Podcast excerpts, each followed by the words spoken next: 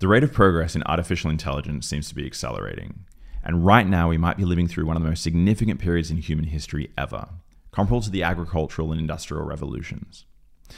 That's what makes this conversation particularly important. I speak with David Shapiro, who's one of the most inspirational thinkers in the area of AI safety alive today. If you're not familiar with his work, I highly recommend checking out his YouTube and Discord channels, both of which are fantastic and linked in the description below. In this conversation, we cover the inevitable rise of superintelligent AI. We discuss some of the amazing utopic possibilities, but also the scary scenarios like mass unemployment, societal collapse, and human extinction. So, if any of that sounds interesting to you, and it should because you live on this planet, which means moving forwards, AI is going to be playing an increasingly important role in your life, then you should listen to this conversation in full.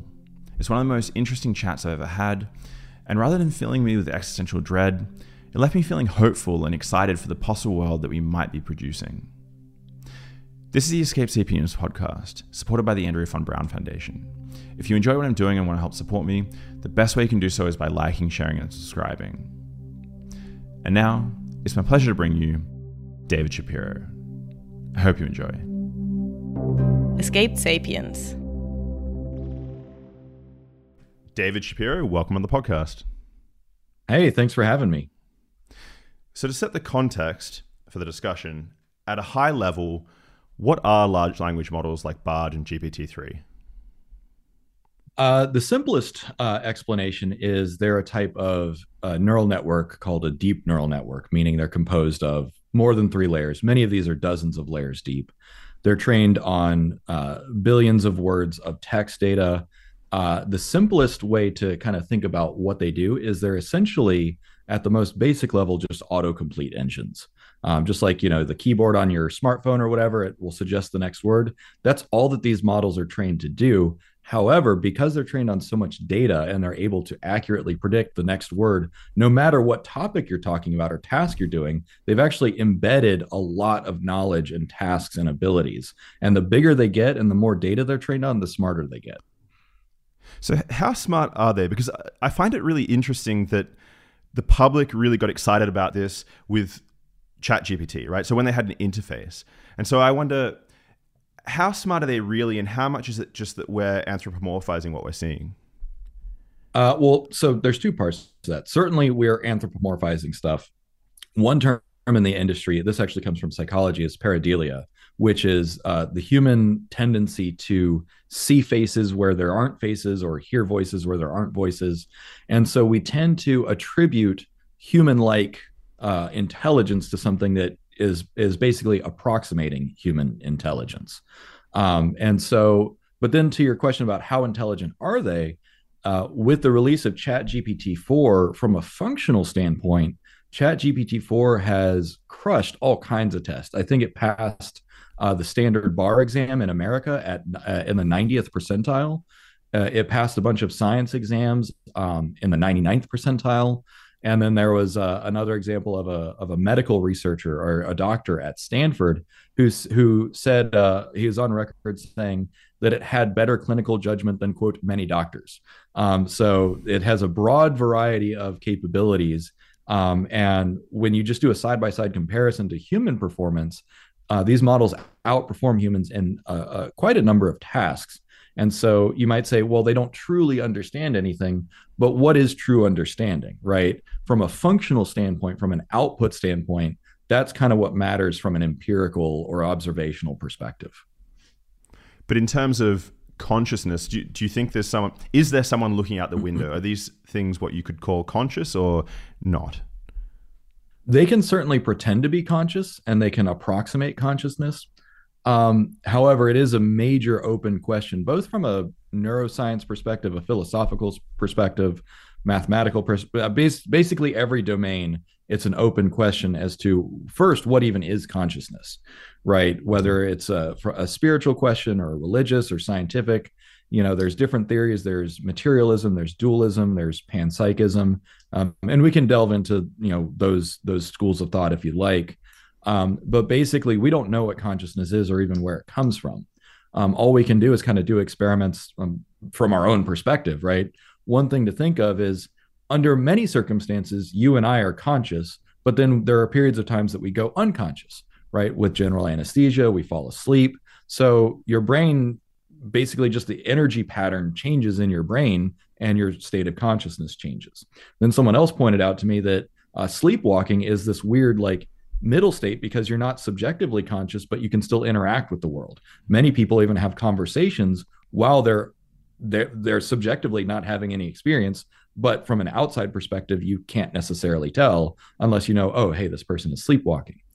Um, however, uh, when because I've read a tremendous amount of neuroscience in in the pursuit of a lot of my work, one thing that um, that really struck me was that uh, that language acquisition is actually really important for the genesis of consciousness uh, or conscious experience as you and I understand it. So, for instance, in cases of people with uh, brain diseases or injuries, so for instance, aphasia is you lose the ability to use language. Um, mm-hmm. uh, the most popular or famous case of that right now is Bruce Willis, actually, who had to retire from acting because he's got aphasia. One of the things that happens with aphasia is that your sense of self, your sense of consciousness, actually also is modified. I don't want to say it deteriorates, but it certainly is is harmed or hampered. And then in other cases where there are cases of feral children or uh, profound neglect and children that never that didn't learn language, didn't acquire language the the instinctive way that most children do. Um, for some of those children who acquired language later, they describe their pre-verbal experience as almost animalistic. They had no concept of time, yesterday, tomorrow, age, anything like that. But as their brain learned more complex concepts by way of language. For instance, time, weeks, age. These are not things that are intuitive to just the physical experience of being. Their brain actually became more sophisticated and was able to engage with those concepts. So, one hypothesis that I have, and I have no idea how to test this yet, is that perhaps language is critical to consciousness. So, perhaps the fact that we're training machines on language might be the way to generate consciousness. That is complete speculation. There's not really any scientific evidence behind that. So I want to add a word of caution. Um, but it's an interesting way to go, especially when you look at the fact that you have you can have a conversation with Chat GPT, and even though it has never physically experienced pain and suffering and hunger, mm. it can describe these experiences very, very well, and it can generalize those experiences. So it kind of begs the question: Okay, what is an experience? But of course, we're delving off into philosophy. so I hope that answers your question. well, I suppose if you really wanted to test those things, you'd have to remove any discussion about pain and wonder, these sort of human level experiences from the training set, right? Because they really are learning from a human based training set. Do you, do you think these systems are going to be limited in intelligence because they're learning from a human designed and created training set?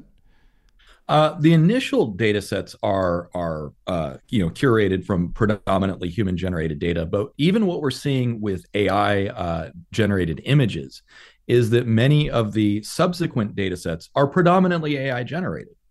Um, and in fact, uh, ChatGPT, the reason that it is so powerful is because most of the data that it is trained on now is actually becoming machine generated. It's training on its mm-hmm. own data using a technique called RLHF, which is reinforcement learning with human feedback.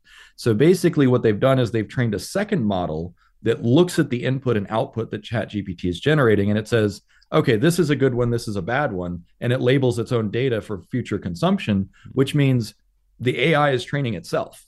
So mm-hmm. in the future, we should probably expect that uh, the vast majority of AI data will be trained by AI. Now, the genesis, the, the the the progenitor data, the original data, absolutely grounded in the human experience. Which uh, one one thing that you could imagine is because of that, AI will always intrinsically have at least some implicit understanding of the human experience and human desires because that's where it all started. How how would you test to start with? Since you said it really whether it's conscious or not, it, it's all that's really important is what you can see, right? So how would you test this sort of thing is conscious? So I have a, a, a hypothesis about that too. I suspect that as brain computer interfaces like Neuralink um, by Elon Musk become more popular, I suspect we will get an opportunity to test to do more tests on human consciousness. Mm-hmm. And so, w- one test that I would propose is probably not Neuralink version 1, maybe Neuralink version 10 or you know even a fundamentally different technology. But once you have a good enough uh, interface between your brain and a sophistic, uh, sophisticated enough machine where you can offload some of your cognition. Mm-hmm. One thing that might happen is if that energetic pattern matches your brain's energetic pattern, your consciousness might reside partially in the machine. Again, this is wildly wild speculation. I personally don't think that this is what will happen, but this is a test that I would do. Is if that happens, if your consciousness can metastasize into a machine, then that proves that consciousness could reside in a machine, mm-hmm. which would underpin the idea that maybe machines can themselves be conscious as long as they have the right energetic pattern. Again, I don't believe that that's the direction that's going to go, but that's a test that I would do. But do you think the substrate is actually important? So our we're bags of meat. Do you think we're any more capable of consciousness than say silicon or whatever else we place uh, these systems on? Um, that's a really hard question. From a from a physically observable standpoint, the substrate is absolutely critical. At least from uh, like you, you you need to have the right kind of substrate in order to uh, support consciousness, right? But uh, so this is this is where i can occupy several schools of thought and i haven't decided which one i think is true. And it's it's entirely possible that none of our schools of thought are the truth. Um, but so the materialist school of thought says that physical matter and energy is is the is the fundamental substrate of the universe. If that's true then consciousness seems to emerge from those energetic patterns that i mentioned. Your brain is only about three pounds it's mostly made of cholesterol and fat. Um, and it your then consciousness emerges from the right firing patterns of neurotransmitters. If that's the case, that's so that's what I mean when I said like energetic patterns. If that's the case, then it's entirely possible that you could also get consciousness from the correct or, uh, organization of information in a machine. Now, that just feels wrong because for humans, our subjective experience is so unique and so personal that the idea that a machine could have that is like just it's so alien, it's so foreign. But one thing that I do want to point out is that our subjective experience uh, is partly shaped by evolution, meaning that we're guided by things like pain, hunger, loneliness. These are not necessarily intrinsically built into machines. So even if they are conscious, their subjective experience is still going to be very, very different from ours. It would be as different. It could be as different um, uh, from like you know being human to being a tree right? The subjective experience of a tree if it does have any kind of consciousness is going to be fundamentally different from ours because it doesn't have nerve endings. It doesn't have hunger. It just like it waits right? And it it processes and metabolizes and changes its its chemistry to survive changing conditions fight bugs and that sort of thing. And so if you think about okay you take the model of you know humans with eyes ears nose mouth so on and compare that to the living experience of a tree, the living ex- the the subjective experience of an AI could be that different again, or even more different. So, you know, then there's a few other schools of thoughts like panpsychism, which says that uh, consciousness is a uh, fundamental aspect of all matter, which it's just once matter is organized enough, it intrinsically becomes conscious. I don't know that that's actually uh, true, especially when you look at the fact that your brain doesn't physically change when you go to sleep. Mm-hmm. It's just the pattern changes, the energy pattern changes. Uh, ditto for uh, anesthesia. And in fact, neuroscientists can identify very specific regions of the brain that if you like poke an electrode into it, you go unconscious immediately. Um, mm-hmm. so there's a good amount of evidence that the materialist interpretation is the correct interpretation, at least from a empirically observable standpoint. So hope that's not really a, a direct answer to your question, but that's some some food for thought. I suppose it's hard for us to think of these machines as being conscious because all the machines that we have experience with are not conscious right? But maybe children who are the children who grow up today who are born today will never know a world in which machines can't talk back to them. And so maybe they'll have a very different interpretation about you know if, if the machines are furry enough we might really see them as being just like us. Mm-hmm. yeah. I mean so that from a sociological standpoint absolutely you know uh, people that grew up before television and radio um, they they they thought that these new inventions were very strange Um, even even the advent of photographs, people were afraid that it was like stealing their souls or whatever, right? So every new technology uh, is met by some skepticism, some fear, um, and absolutely, you know, even even uh, children today that are 10 years old, they grew up with smartphones, right? Their intuitive use of smartphones and social media is infinitely better than us older folks now. Um, my fiance was telling me that there's a trend called the millennial pause, where people our age we tend to start a video and then there's like a brief delay, but Gen Z like it's instant. Like within a quarter second the audio needs to start because their attention span is different from ours because they're acclimated they're they're totally digital natives. And so you're absolutely right. We should assume that uh, future generations we'll just assume that they can talk to all their computers. Remember that scene from Star Trek where Scotty tries to talk to the mouse?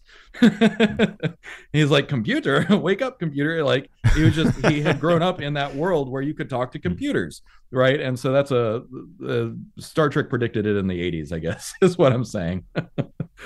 yeah, I wonder what the back reaction on us as people is going to be. But uh, let, let me jump back to another point that I'm quite curious about, which is how intelligent how should we think of this sort of intelligence? How intelligent might these things become? So sh- should we think of these as just being faster or or, or are they going to think in different parameter spaces different dimensions what what is the limits of their intelligence going to look like? So i've had quite a few conversations about this with humans and with chat gpt because when you look across the, the, the spectrum of human capability there are some people that seem to be capable of things that other people are not right? Whether they're very talented or gifted or they practice things there's something going on in their brain that other people can't do whether it's photographic memory or solving particular kinds of problem like math. Like people with advanced understanding of math that looks like a magic trick to other people right? It's a total black box ability. So if you take that model and apply it to AI, it is entirely possible that that you know current versions of AI, certainly future versions of AI, will have mental abilities or cognitive abilities that we just that appear to be total magic to us that we can't even approximate. Now, that being said, human neuro uh, neurology, our brains are very flexible, and we've got enough synaptic connections that pretty much anything you practice, you can get better at. So that begs the question: Are these unique capabilities something that we can all practice or not? And the mm-hmm. answer is super, super not clear, right? Um, now, the speed question, that is much more measurable because uh, speed is actually one of the best proxies for general intelligence in humans. Um, which is actually why most, uh, I don't know about most, but many IQ tests are actually speed tests on a variety of tasks, which is a proxy for other or an indicator of other kinds of intelligence. Um, it's not necessarily measuring intelligence directly. So these machines will ultimately, many of them, uh, in some respects, are already much faster than humans, and they're only going to get faster. So even if you have something that is human level intelligence, but if it's a million times faster, one hour of work for that machine is the equivalent of a million hours of human mental labor, which is incredible, no matter which way you slice it. Do you think it was obvious that large language models were the way to go to get towards, for example, an artificial general intelligence? Or do you think eventually it's going to be that we'll need embodied AI as well? So when when the the the progenitor developments that led to large language models first came out, which was word embeddings, so like word2vec and sentence embeddings came out uh, about I think 2015 is when they first started coming out. So like two years before GPT-2 came out, uh, I realized that semantic embeddings would change everything, and I started doing some experiments then with, okay, if you can have if you can translate semantic meaning from any sentence into computer understandable numbers, that is a game changer. So even even back then, my intuition was this is really important. Um, and I started doing experiments back then, and then GPT-2 came out, and I did experiments with that. And I realized at, at about that point that we were working towards machines that could uh, use arbitrary reasoning. And so, what I mean by arbitrary reasoning is that given any general situation, uh, you as a human with language, you know, you've read books, you've talked to people, you can kind of reason through how to address something, right? You say, I can say like, "Hey, Sean, like you're stranded on a desert island. What do you do?" And you can you can think through that and tell me what you would do with language. Now that we have ChatGPT that can do the same thing, but it can do it faster and better than most people, like we're well on our way. Uh, and I've talked to many people um, who who do agree. Some disagree, but who who agree that language is the primary substrate or backplane of intelligence. And what I mean by that is that language is the highest level of abstraction that our thought has, because one word can have so much implicit meaning. Um, and then you string words together. Pretty much every sentence ever uttered by a human is a unique sentence. So you have this infinite combination of potential meaning and directives uh, and concepts. Like natural language is the most powerful programming language out there. And in fact, there used to be this thing called neurolinguistic programming, which basically said that la- the language that you use shapes your thoughts. Um, and that has NLP, uh, neurolinguistic programming, has kind of gone the way of the dinosaurs. But the idea that you can shape your thoughts evolved into cognitive behavioral therapy, which is one of the more effective um, psychotherapy techniques today. So, language is very, very powerful and important for our intelligence. And it's certainly a major, major component for general intelligence and AGI. Now, that being said, it is not uh, complete. And we're working on multimodal models right now. I don't mean me personally, but you know, researchers uh, integrating uh, audio, video, uh, and so on. So multiple sensory inputs. I did have some conversations with people about the the need for embodiment, and I'm not sure if that's absolutely required. Certainly, it's uh, would be helpful if you want to have you know robots that you can interact with, but I don't think that it's strictly required to achieve general intelligence. No, it's quite amazing that you you feed these things a huge data set, and then logic, in some sense, emerges from just content. How much, if if you were to strip away and just if you were able to look inside the actual neural network, how much of of of the parameter space is dedicated to say logic and how much is just content? Are we able to say this? Um i would if i suspect that there's probably a little bit of both um in in in all layers. So with neural network architecture usually each layer has a specific purpose where you're you know uh cross to simplify it, like you cross multiply in one layer, divide in the next layer. Um, that's a vast oversimplification. But what ultimately happens is that information gets embedded in the parameters of each layer. And so a parameter is a, a single mathematical operation that happens on the matrix that's passing through that layer. And so one thing that I realized many years ago when I first started studying neuroscience is that memory and processing are kind of the same thing. So from a from a from an organic perspective, your neurons process information by sending information over synapses. But the bias of those synapses is also part of memory. So in other words, memory and uh, and processing happen kind of at the same time in your brain. And the same is also true of neural networks, of artificial neural networks, where they don't process and memor and, and remember as separate steps it's all part of the same thing. It's mm-hmm. they remember how to process the information in real time. Um, and so, in that respect, the logic, the content, the knowledge, the procedures, uh, the implications, that's all embedded and woven together um, mm-hmm. through the neural network. So, you can't really separate them out. I don't think so. Now, that being said, we might, if, if we take apart the layers, there might be, there's probably going to be uh, some layers that are more like for feature extraction.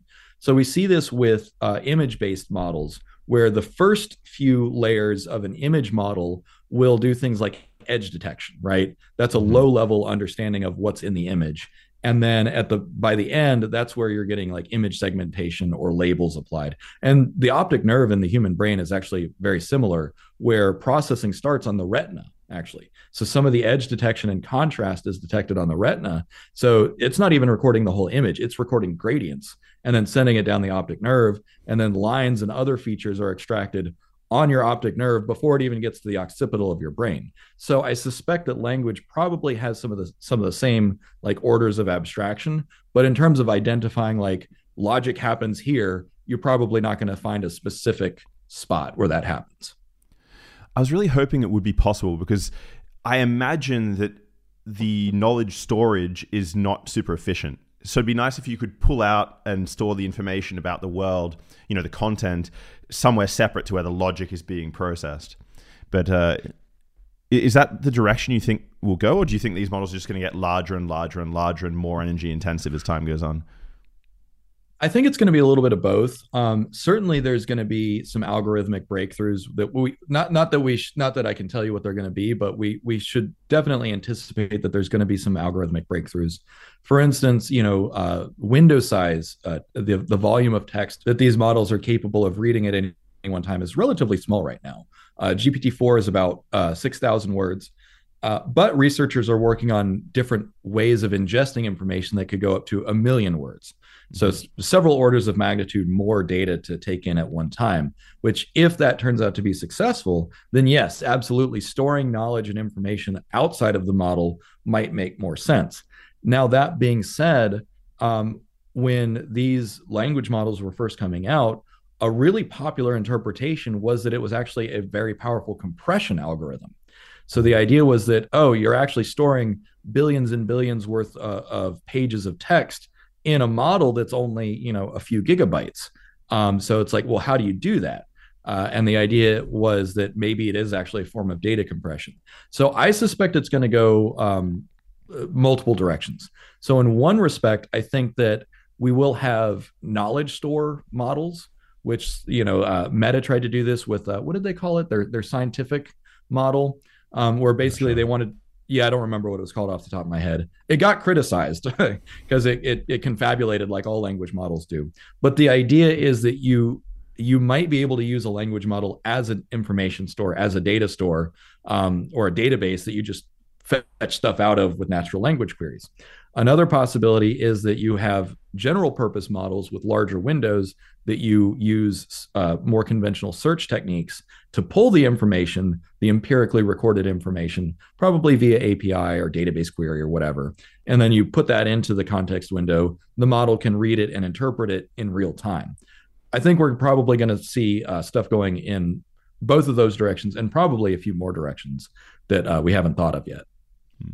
When it comes to logic, I've been surprised. I've been testing uh, ChatGPT with various logic puzzles, and I've been a little bit disappointed when it comes to extrapolating logic puzzles. So I'll, I'll find some logic pu- puzzle uh, which has, say, one or two different elements, and I'll ask what happens when I extrapolate and I have n objects in this logic puzzle, and then I just find it collapsing under those uh, extrapolations. So how, are these models progressing? So, how much better is GPT four, for example, when it comes to extrapolation than GPT three? Do we know this yet, or? Yeah, so there have been a few tests and certainly some YouTube videos and interesting Twitter threads about um, trying to trick the models. Uh, like Dr. Alan Thompson has a popular YouTube channel with uh, his AI assistant Leta, and uh, he actually just just had a, a, a recent video where he led Leta when it was still on GPT three through some of those verbal traps, those logic traps, and got it wrong. When he pushed back, he's like, actually got that wrong. You know, she was able to say, oh, yeah, you're right. I got that wrong. Mm-hmm. GPT 4 is usually able to catch and talk through those things, uh, those kinds of uh, verbal traps or, or logical errors today. There are, of course, still plenty of things that it can't do. Um, but it, one thing to remember is that uh, as a language model, its its primary purpose is to is to predict language. Um, so it might be that there's a matter of the network architecture might be to, need to be adapted so that it's better at handling pure logic, pure math. Um, it could also be a matter of the training data. Um, we mentioned earlier, you know, curating these data sets is a rapidly advancing science. Um, so it might be just a matter of it just didn't have enough uh, examples of those uh, logic puzzles in the training data. That might be the only thing that we need to do to fix that. It could be that simple. One of the things I'm really most excited about that I don't see many people talking about is so our human brains are evolved for this three-dimensional, low velocity, you know, sort of medium masses uh, environment that we're uh, living in. I'm excited for AIs that are trained in simulated environment environments so they get intuition for higher dimensional spaces or for quantum environments or for traveling at relativistic speeds. I'm wondering the sort of science that's going to come out of these. But I, I imagine you can't say too much uh, along those directions because it's just something we haven't really done yet. Yeah, I mean, you're absolutely right that, you know, just from an evolutionary perspective, but then also an experiential perspective. Because again, our brains are pretty flexible. And so if you talk to fighter pilots, for instance, they learn to think differently, right? You know, if you fly at Mach 3 for any length of time, uh, physics is different. Um, same thing for astronauts who who are uh, in zero G and weightless, or even people who go uh, scuba diving, right? Uh, semi-weightless environments. Your brain can adapt to different uh, assumptions of physics. Um, but that being said, there are still cognitive biases and gaps. So, for instance, even people who train really hard uh, to understand exponentials, we generally fail. We need to rely on computer models to show us here's the exponential growth curve. And even then, like it's still very hard for us to intuitively understand that. Another example of things that uh, something that's very hard to grasp is once you get to, as you mentioned, like quantum physics, um, and you have principles like non-locality and and and uh, nonlinear aspects of time or reverse causality or you know, whatever interpretation. Yeah. yeah, like superposition is probably the most common thing that is just like it doesn't make any intuitive sense, right? You just have to accept the rule as you measure it and then just say, I don't get it. I remember talking to my cousin many years ago. He's a few years older than me and he became a, an electrical engineer. And I was just trying to ask him, like, why does magnetism happen? He's like, we can't explain it. You just have to accept that it does. like, same, same thing with gravity, right? We can't really explain it. We can correlate gravity with mass, but like, you know, I have a book about the quantum theory of gravity. It's like, that's the best we've got.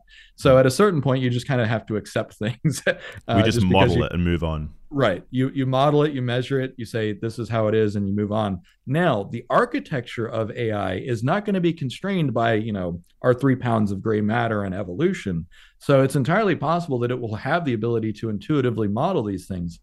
But that gives a new problem is how does it communicate that to us? Right? How do we know if it's right?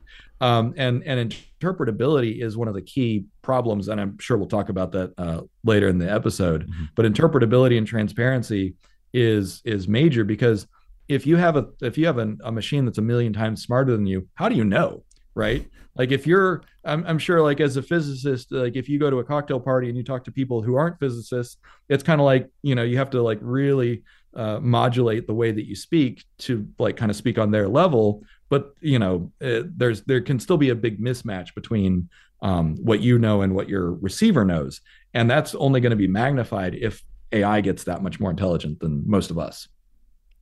So assuming that we will get into the stage where we have super intelligent general ais should we think of them as our tools our partners our, our children? How should we think of these things Um, so many people still are of the uh, school of thought that AI should only ever be a tool. Um, certainly, you know, I've, I've collaborating with some um, research organizations over the world, and most of the guidance that is published, whether it's at um, you know OE, uh, OECD, UN, um, they talk about AI like, oh, it is a tool, and we should deploy it with this purpose and with these rules and you know these guardrails. And certainly that's where we're at today. Uh, however, within just a few weeks of GPT-4 being published, people were already building autonomous agents or semi-autonomous mm-hmm. agents. Uh, and these are people like you and I, just as individuals building cognitive architectures and using the the intrinsic abilities, the reasoning abilities um, of these language models to create autonomous agents. We should assume that that will ramp up. That uh, mm. corporations, militaries, governments uh, even even um, hostile actors such as maybe organized crime will start to use fully autonomous agents um, that are either self-contained or networked uh, network kind of intelligence, cloud-based, whatever. There's many different architectures that can be deployed. So we have to assume that either semi-autonomous or fully autonomous agents are coming uh, pretty soon. Um, and one thing that that I perceive is a is a policy gap and a research gap is many people are not working on that. We're still kind of in a phase where people kind of talk about you know super intelligence like the boogeyman and these are usually uh, decision theorists or philosophers talking about it but there's not as many computer scientists or or policymakers talking about autonomous ai so there's there's a little bit of a gap there. We'll talk about how how we actually the direction we want to go uh, shortly so, for okay. example, a- alignment. But I, I want to stick on this topic and, and ask is there anything that makes humans irreplaceable? So are, are we getting into a stage where there's nothing that AI that humans can do that AI won't be able to do? Uh, from a functional standpoint, from a, a, an objective standpoint, I don't think so. Um, and that actually begs a very deep philosophical and spiritual question, which is what is the point of living? What is the point of being a human? Um, and that uh, is something that I've done some work on. I, I wrote a paper or a, a short book called Post Nihilism, um, where what I suspect is that we are barreling towards uh, what I call a nihilistic crisis, or actually, we're in the middle of a nihilistic crisis. And it actually started with the Industrial Revolution. Um, if you look at uh, a lot of poetry and literature, uh, works of fiction during the, the rise of the Industrial Revolution, a lot of people had a lot of existential anxiety about what was the point of being human in an era of machines. And this kind of pops up every now and then, right? Same thing happened with computers, um, with the advent of you know uh, uh, high-speed computers, nuclear weapons, so on and so forth. Uh, technological advances, advancements tend to give us some existential anxiety. But to your question about like, okay, what is the benefit of being a human in a world where, from a product productivity standpoint or an economic standpoint, machines can do everything that we can do better, faster, and cheaper? What's the point? And so that is where we have to change our orientation towards how we value our own life and our own subjective experience. So that's a deeply, deeply philosophical and religious perspective or a question. And it's it's really interesting because depending on someone's spiritual upbringing or spiritual disposition, the question lands very differently. Because many uh, religious doctrines around the world basically say that humans have a soul and that sets us apart. And so, whether or not that's true, uh, people have a model for just saying, my subjective experience of being is ma- uh, is very meaningful and it is unique. And so part of overcoming a nihilistic crisis is we all have to face that whether or not we believe in souls or God or whatever. And we have to kind of go back to basics and look at the subjective experience of our own being. And so back to your question earlier about children, I suspect that children who grow up with AI, they will just intrinsically know oh yeah, my experience is different from this machine, and that's okay. And that they won't have any existential anxiety about it. I hope at least. do you have? A, are you hopeful for the future, or do you have this anxiety? Um, no, I I am. Uh, I think I'm biologically programmed to be optimistic. I just I can't be cynical. Um, and I I uh, part of that is that I've done a tremendous amount of work to understand what the dangers and risks are. And I've also tried to contribute to coming up with a, a more optimistic outcome. The machines, so we, we all learned this from watching Scooby Doo. Um, the monsters are always humans, right? There's no such thing as, as an evil monster out there. The problem is always humans. And so this is this is a big reason that I've done my work is because you know it's not it's not that a machine is going to replace you and that's a bad thing right we all fantasize about like hey i want to you know go live in the countryside and just go fishing every day we all know what we want to do if we don't have to work what we are truly afraid of is not being able to take care of ourselves is that if the hmm. machine takes our job we're going to go hungry we're going to lose our home we're going to end up lonely and and whatever that's the actual fear um, nobody actually wants to keep working, right? Nobody want like I remember one of the advertisements for um for like uh, health insurance here in America was you get to keep your health insurance. You like your health. Nobody likes health insurance. It's a necessary evil, right? Jobs, occupations are a necessary evil of the economic environment that the, that we're in and the technological limitations that we're in. And so as these things progress, this is this is I'm basically just unpacking why I'm optimistic. As these things progress, I hope that we're all going to be able to have kind of a back to basics moment where it's like you wake up one day and it's like how do you actually want to live, right? If you want to go fishing every mm-hmm. day, do it. If you want to focus on being an opera singer, go do that. You know, there's we all have stuff that we want to do, but that we sacrifice for the sake of earning enough money to take care of ourselves. And that is the reality for most of us today. I suppose one of the reasons why we have this worry is because currently we live in sort of a negotiated environment, right? The success of labor movements was because labor was needed. When humans are no longer needed, it, it, it, there's sort of a worry that we're not going to have the opportunity to go fishing right? We're, we're going to have nothing, and I guess that's that's the the worry that you're pointing at. What what what do you think the the first jobs are that are going to go? Well, there's already been quite a few layoffs. Um, various uh, uh, communities on Reddit or private communities on Discord. Um, so, for instance, my uh, fiance's, uh, we're both writers, but she's on a few uh, private writing communities. Um, copywriters have already been laid off and replaced by AI. Um, uh, marketing teams have been notified that you know they've got a year until they're all going to get laid off and replaced by you know AI generated images and AI generated emails. Um, so it's happening. Um, hmm yeah, uh, uh, that's that, that that's where we're at now. I guess to to your your larger point of you know if we're all replaceable, you know what's what's the bottom line? And the fact of the matter is, from a corporate perspective, from a from the perspective of neoliberalism, human labor is one of the most expensive aspects of productivity, and it's also the biggest constraint you look at uh, population decline in places like China and Japan, because China just crested, right? So from here on out, China's population is going down for at least the next century. Japan has been in decline for a couple decades now, uh, ditto for Italy and a few other nations. So their labor force is contracting, right? And from an economic perspective, that's really bad for for for nations. So AI hopefully will actually shore up those labor uh, labor markets and actually replace lost human labor. Now, because humans are so expensive, right? You can pay uh, $20 a month for ChatGPT and it can basically serve as an executive assistant and personal coach and every it can replace literally thousands of dollars worth of labor and it costs $20 a month. ChatGPT is infinitely cheaper than most human employees. Um, and that's only going to get better, right? Because either the model is going to get more efficient and cheaper, um, or it's going to get smarter and more powerful and therefore more valuable, or both in all likelihood. So one one of the things that I predict is that we are going to have a post labor uh, market economy before too long, and in that respect, uh, basically economic productivity will be decoupled from human labor, um, and in that case, you know you're going to see quadrillion dollar valuation uh, for companies that have no employees. And that might sound like that that could be an ingredient for a dystopian world that nobody wants to live in. We'll get to like the regulation and stuff of that later.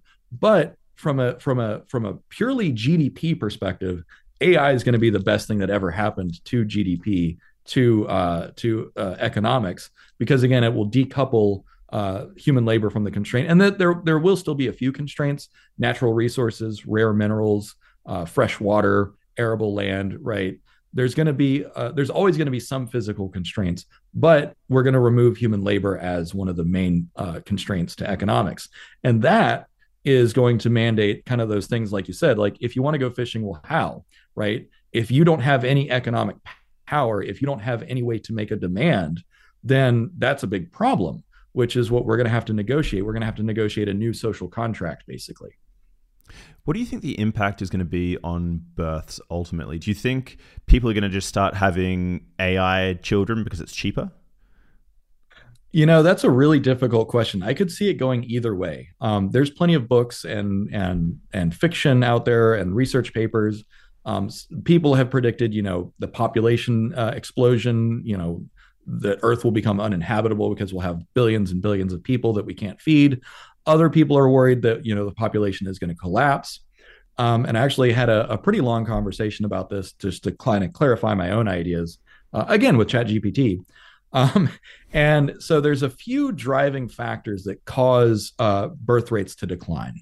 Um, uh, women entering the workforce, uh, education and empowerment for women, uh, access to birth control. So it turns out when a society advances and becomes a little bit more uh, sophisticated or or gains more access or, or some you know Gini coefficient goes up, whatever metrics you use, education goes up, fertility rates go down. Some of that has to do with the choices of family planning. You know, men and women decide to have fewer children. Women have more control over their own fate. Um, and so fertility rates tend to go down. And this is a very, very reliable trend globally um, you know, it, regardless of culture, regardless of other economic conditions, as education rates go up, as uh, uh, uh, women in the workforce goes up, fertility rates goes down. This is a global thing with no exceptions, right? So if you extrapolate that out, then you can probably make a, a relatively safe assumption that as AI spreads around the world and economics and education and everything goes up, that fertility rates will continue to go down uh, around the whole world. Um, South Korea, I believe, has the lowest fertility rate on the planet at 0.8 births uh, per woman, which is uh, like um, just uh, just above a third of the replacement rate. So it's entirely possible that under these uh, trends, that uh, population collapse is actually the most real danger that we face. Mm-hmm. So, well, what do you do about that? One thing that I think is going to happen is that AI will lead to uh, medical breakthroughs. And I suspect that we are close, if not already, at uh, the, the place of what's called longevity escape velocity, which is that the medical breakthroughs that happen every year extend your life by more than a year. Mm-hmm. So basically, hypothetically, if you are healthy enough today, if you're not about to die, and you have access to decent enough uh, healthcare, then that the compounding returns of medical research and AI means that you and I could live to be several centuries old, which means that the population of the planet will stabilize as uh, birth rates continue to decline. Now, whether I, I do think that some people will ch- ultimately choose like AI companions uh, as they become more realistic. Certainly, a lot of people have seen shows like Westworld. Um, you know, one of my favorite characters of all time is Data from Star Trek, and I would love to have Data as a friend, right? um, so I absolutely suspect that um, that uh, anthropomorphic uh, machines will be part of our lives before too long. Um, whether what form they take, you know, whether it's a robotic dog that never dies, um, or you know, a walking, talking friend that is always there to hang out, um, or if it's a romantic partner, like uh, you know, in the movie Her um, with Joaquin Phoenix and uh, Scarlett Johansson. There's lots of possibilities uh, for how life is going to be. But like I said, I think one of the most reliable, durable trends is fertility rates go down. So the question is, will that be offset by longevity? So, in other words, rather than sort of the the dangerous Skynet that some people envision, we might just get uh, outcompeted sexually uh, into extinction, something along those lines. Yeah, that's that's entirely possible, especially when you consider that um, actually there was a line from Terminator 2.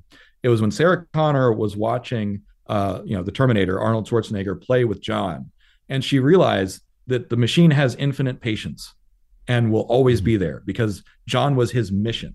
And I realized that from a philosophical standpoint, one reading of that is that the machine could be a better parent than a human parent could ever be because for a child from a child's perspective they should be their prime their parents primary mission but that's never the case right? Parents hmm. are humans too and they have their own needs their own desires their own plans.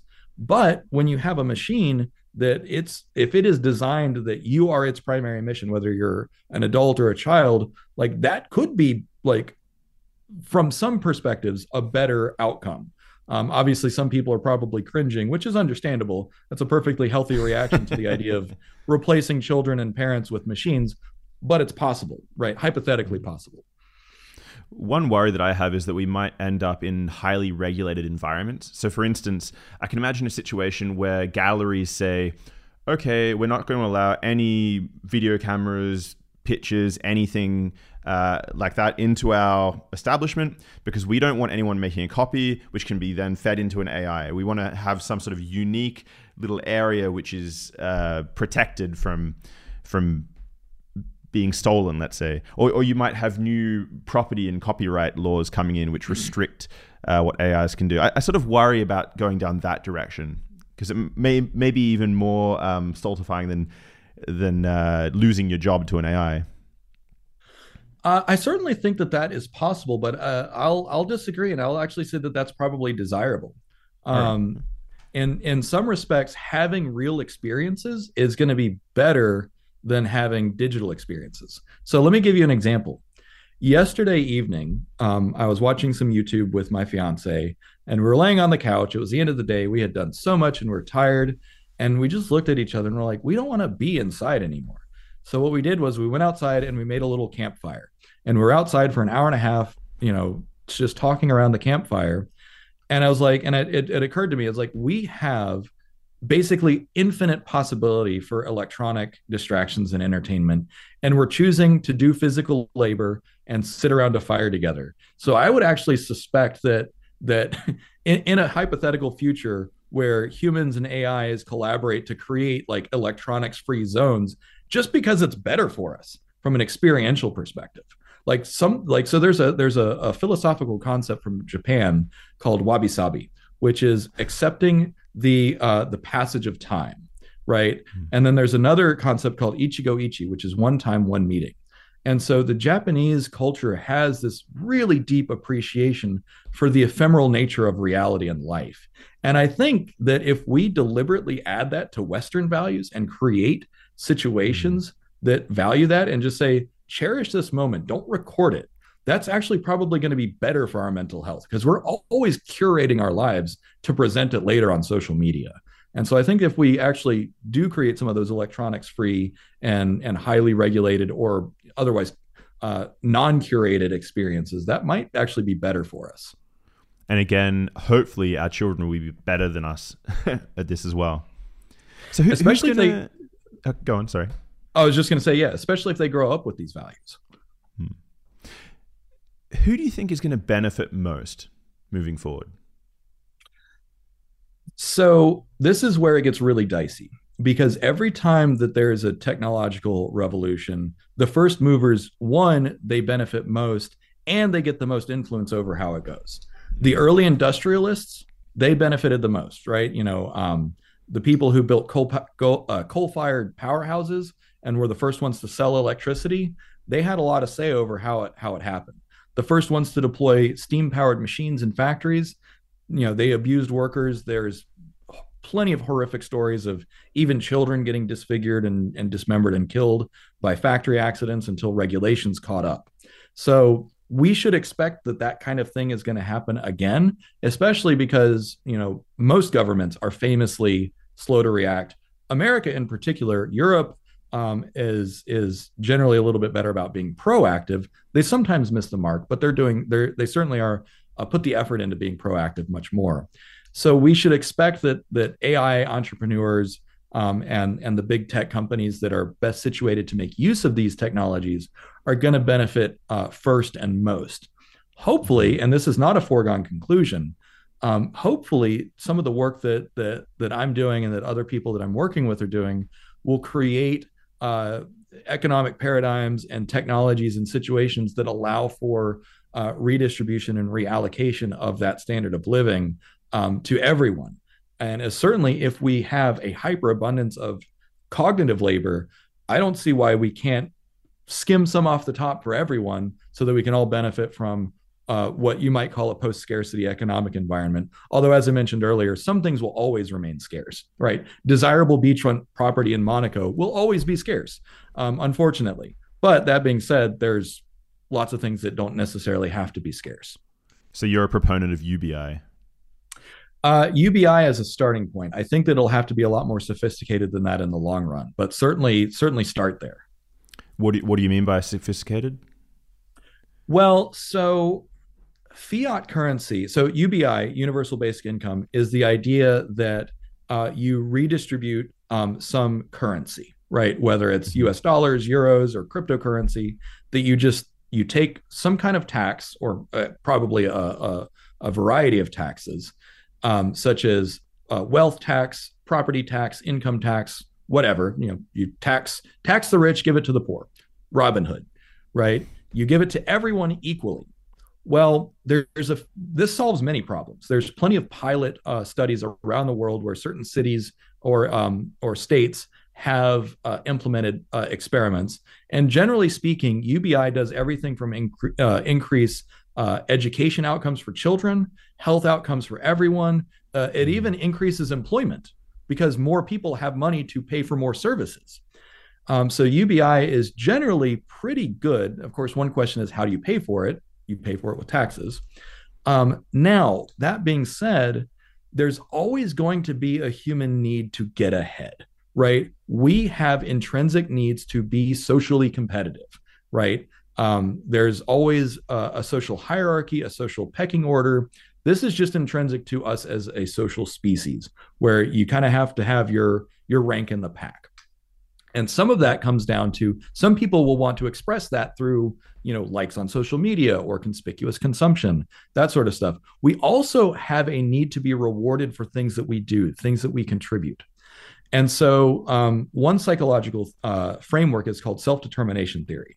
So self self-determination theory says that there's three primary components to psychological well-being.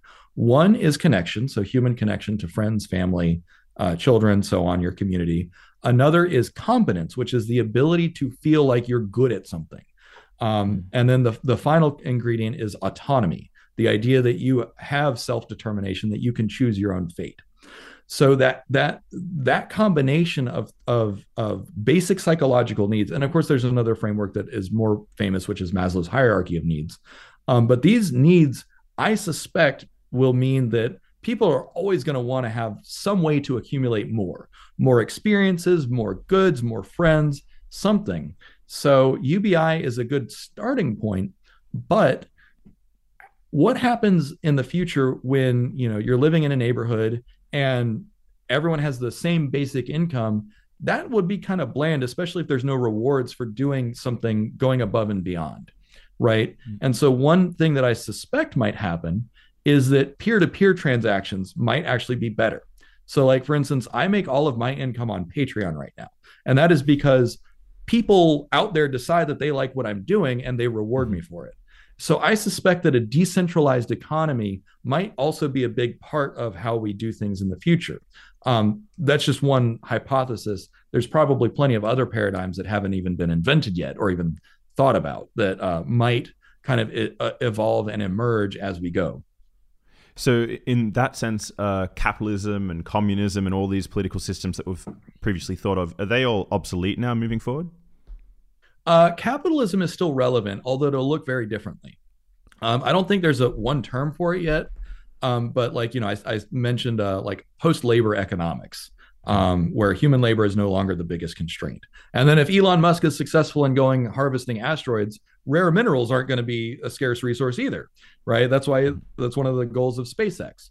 So as we remove constraints, capitalism will look different, but there will still be benefits to owning things, right? Whether you own land um, or own uh, property rights to beachfront property, computing power, that, computing power, sure.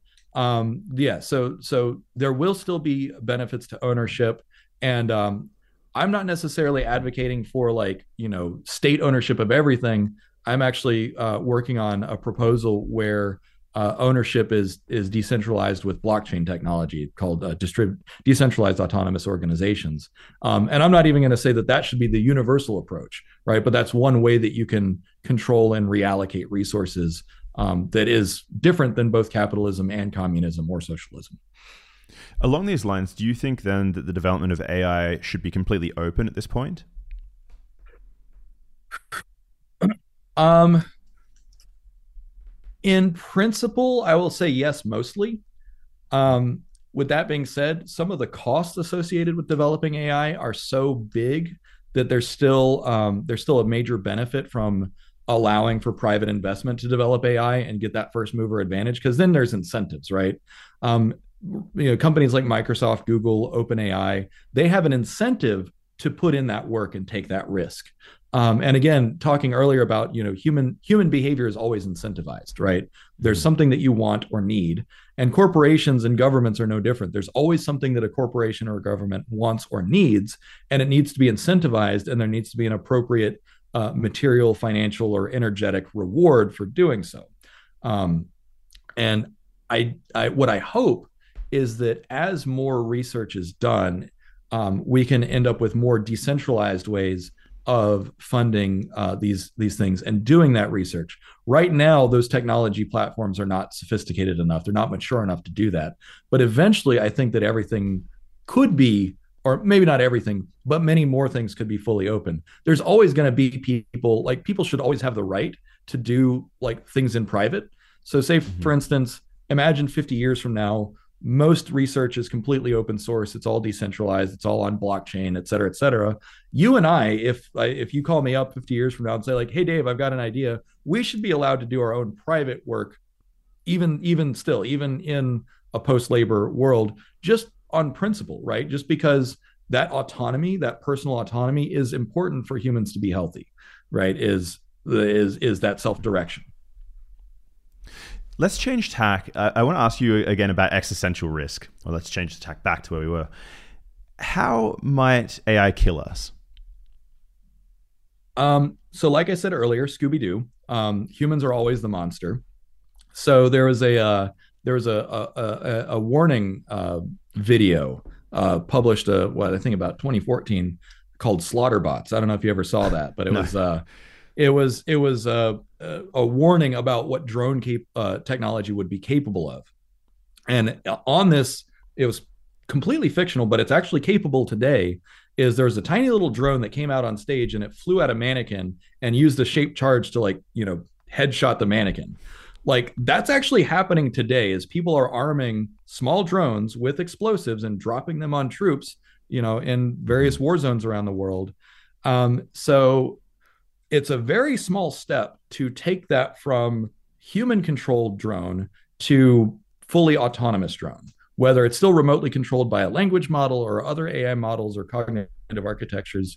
Um, and then of course uh, big news recently is that the united states air force in partnership with i think darpa um, they're working on creating fully autonomous f-16 fighter jets uh, which is you know that's concerning um, but the idea is that those those autonomous fighter jets will still be slaved to a main pilot, like a mm-hmm. captain or a lieutenant colonel, someone of very high rank, flying alongside them, giving them orders. But they're still going to be autonomous or semi-autonomous. Um, and and the ultimate goal is, to, of course, to have those uh, armed with the ability to make uh, make lethal decisions. Um, that is far and away the the most uh, immediate lethal risk. Um, then, of course, there's been uh, works of fiction that kind of speculate what would a fully autonomous or AI drone war look like.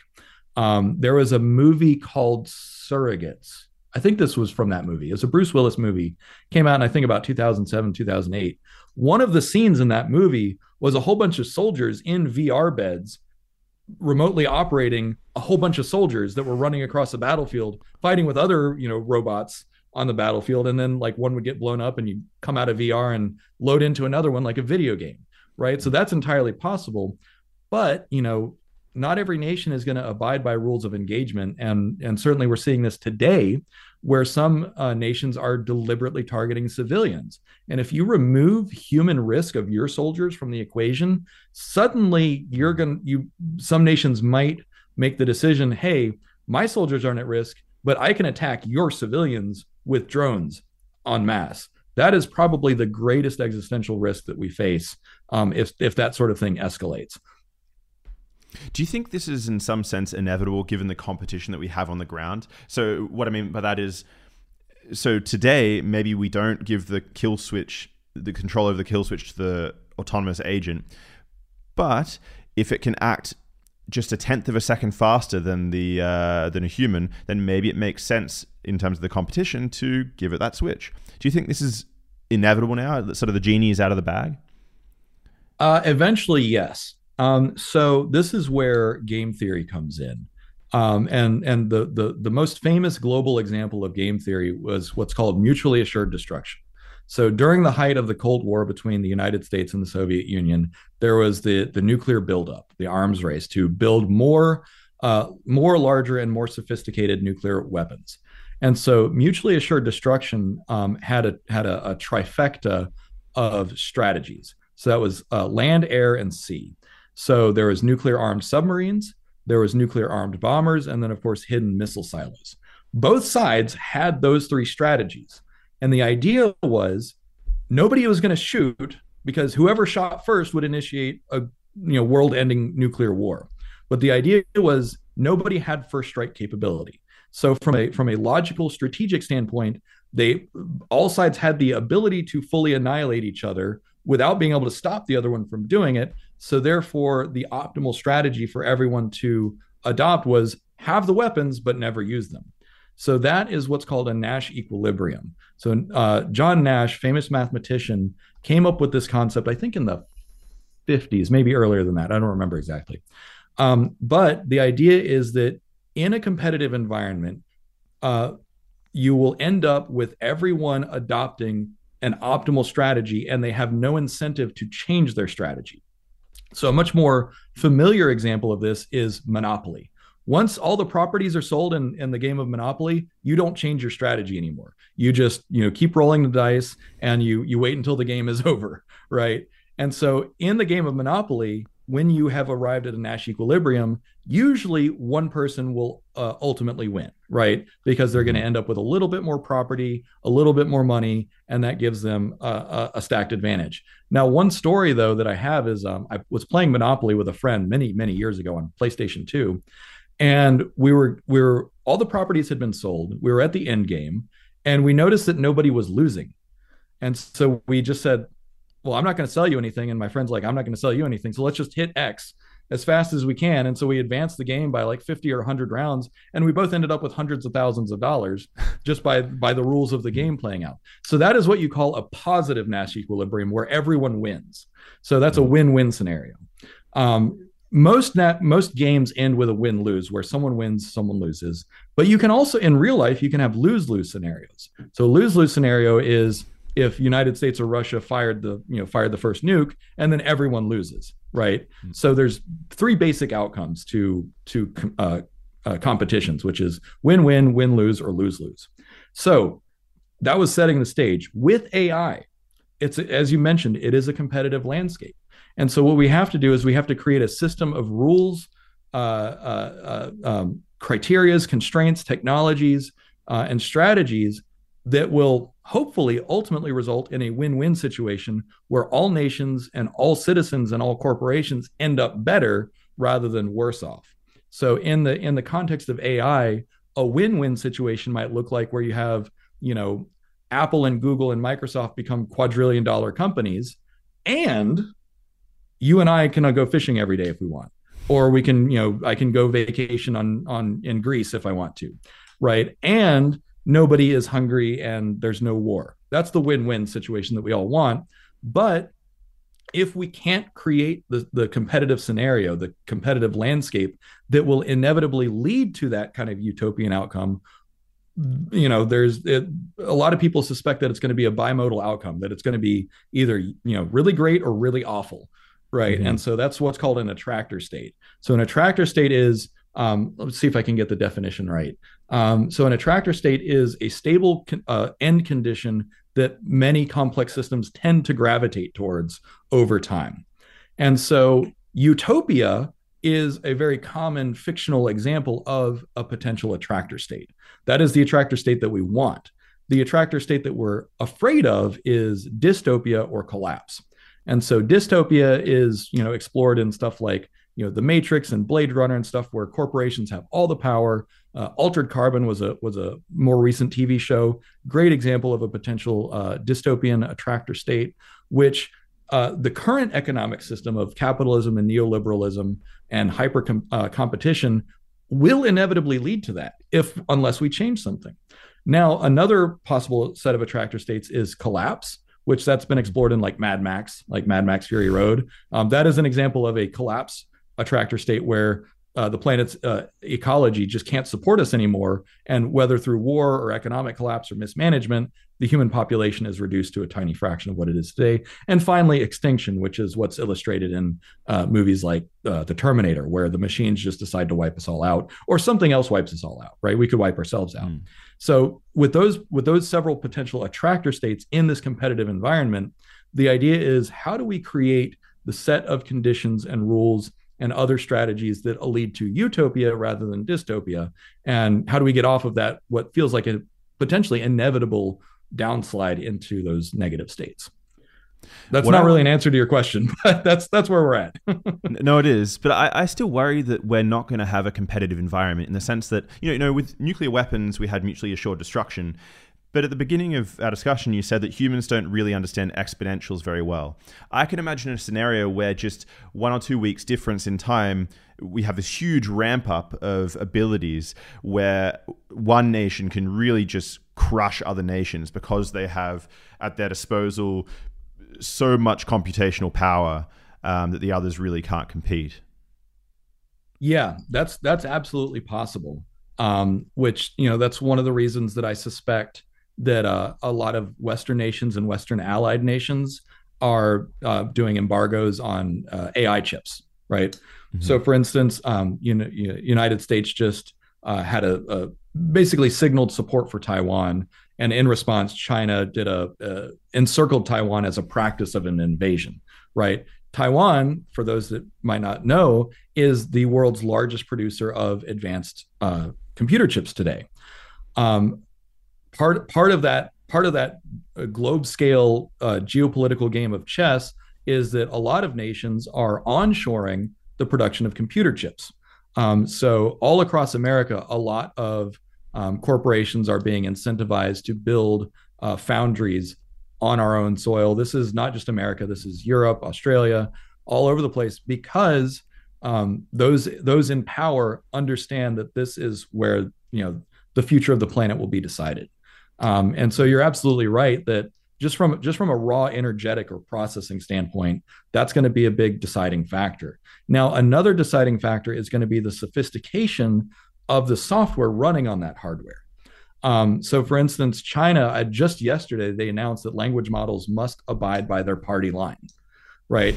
Which that is a really interesting development because they, of course, they banned you know OpenAI and and open source language models because why? Because those provide uh, freedom of thought and freedom of information, which China doesn't like. And so, one thing that I hope is that any authoritarian or hostile nation because they they intrinsically must rely on information control and thought control in order to avoid uh, liberalizing. And by liberalizing, I don't mean like left versus right. I mean becoming liberal democracies, because um, uh, authoritarian nations are hostile to the idea of becoming a liberal democracy because they want to maintain central control and not have accountability and transparency. Now, because language technology like OpenAI's GPT-3, GPT-4 lend themselves to to transparency of information, um, and because nations benefit by sharing data and using this data, one of the things that I hope is that just by default, liberalized democracies will be uh, ahead of more authoritarian countries. And this is already true because authoritarian countries tend to have a lot more corruption than liberal democracies, which is why, uh, the, in, in the grand scheme of things, over the last hundred years, you've seen generally speaking, a decline of authoritarian regimes and a rise of liberal democracies. We're moving in that direction, and hopefully that continues. So while that while you're absolutely right that that is a potential outcome, when you look at the collective industrial power of of the liberal democracies of the world, the total compute power that that we will all control will vastly outstrip the total compute power that authoritarian countries will control. In that sense, then, so recently there was this letter by Musk and various other people to put a moratorium on large um, AI experiments. Do you think along these lines that that letter is just a complete mistake, that it will strip away the advantage that uh, liberal democracies currently hold uh, in the game?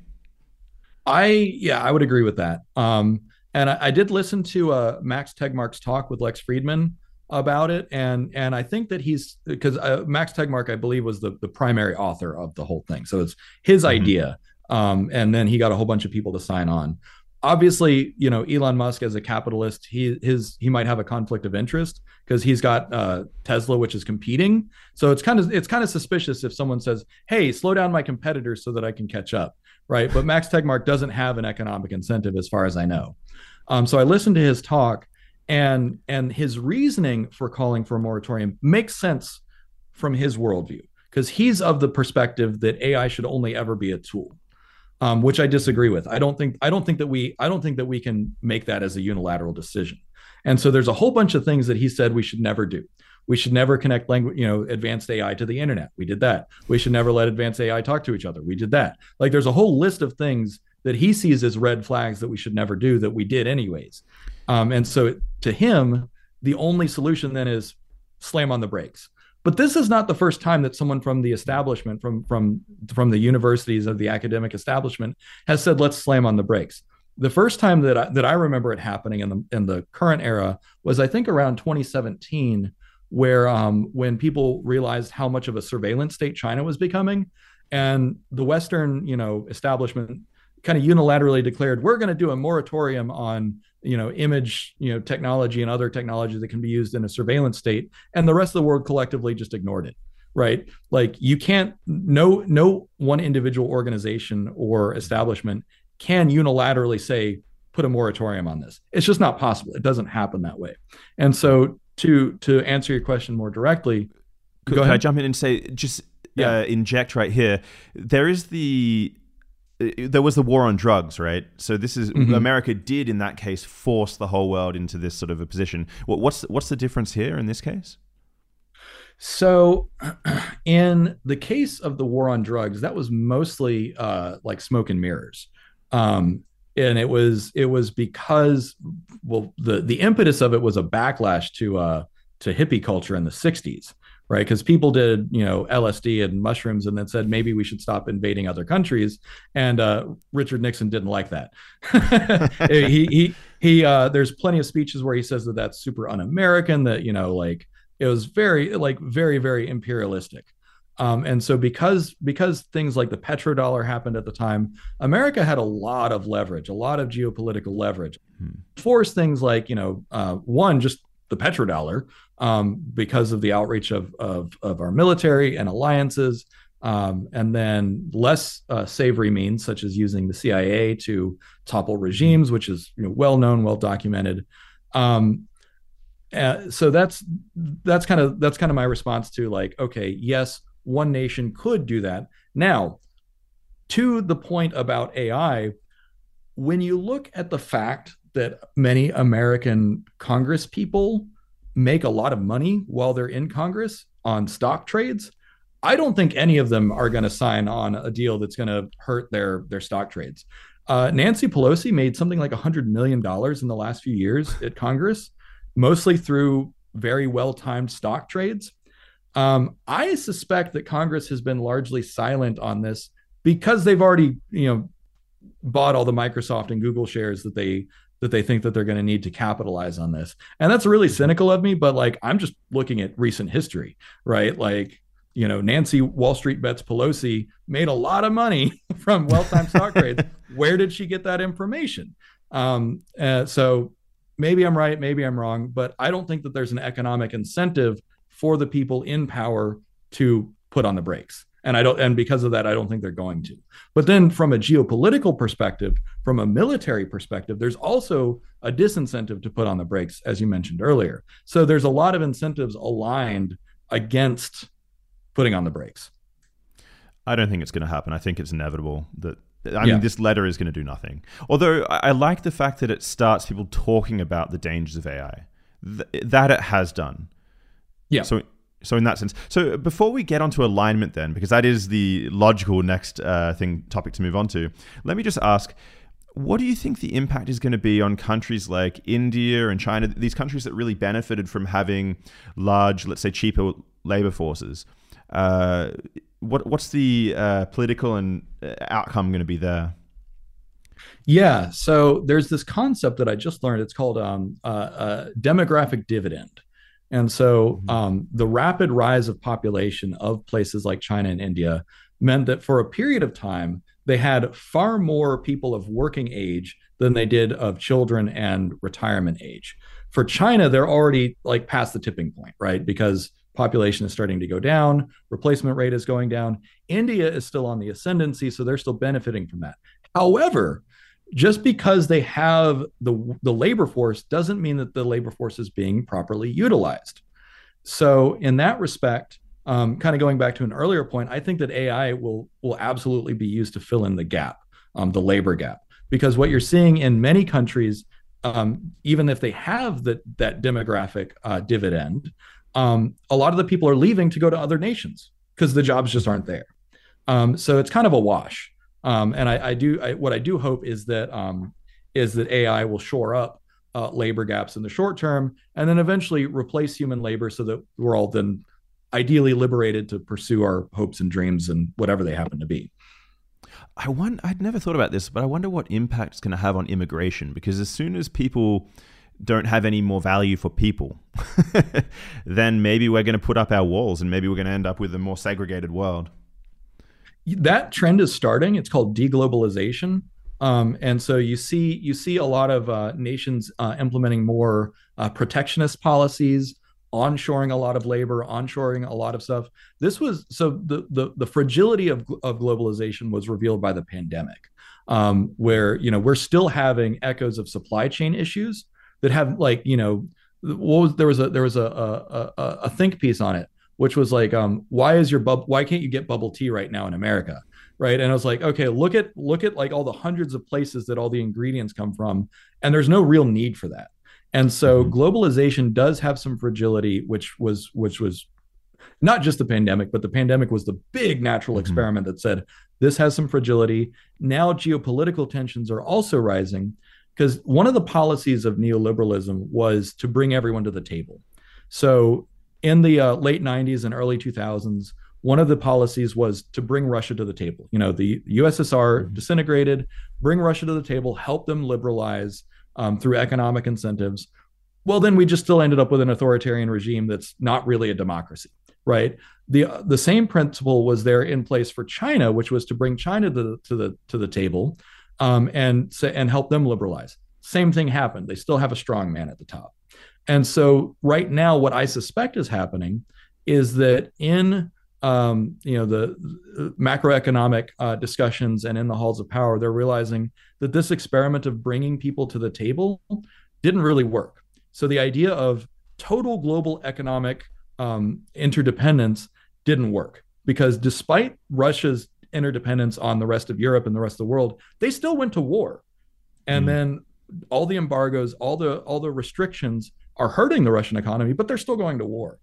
And so we're saying, okay, if Russia's still willing to do that because their leadership is crazy, maybe China's willing to do the same thing eventually.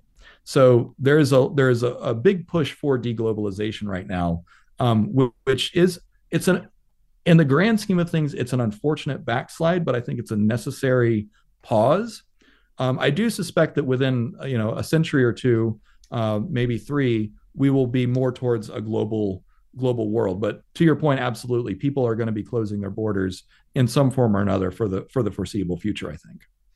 Hmm. Let's change topic then to alignment. So I know this is something that you've been working on and that you're primarily interested in. What is alignment and what's the state of the art?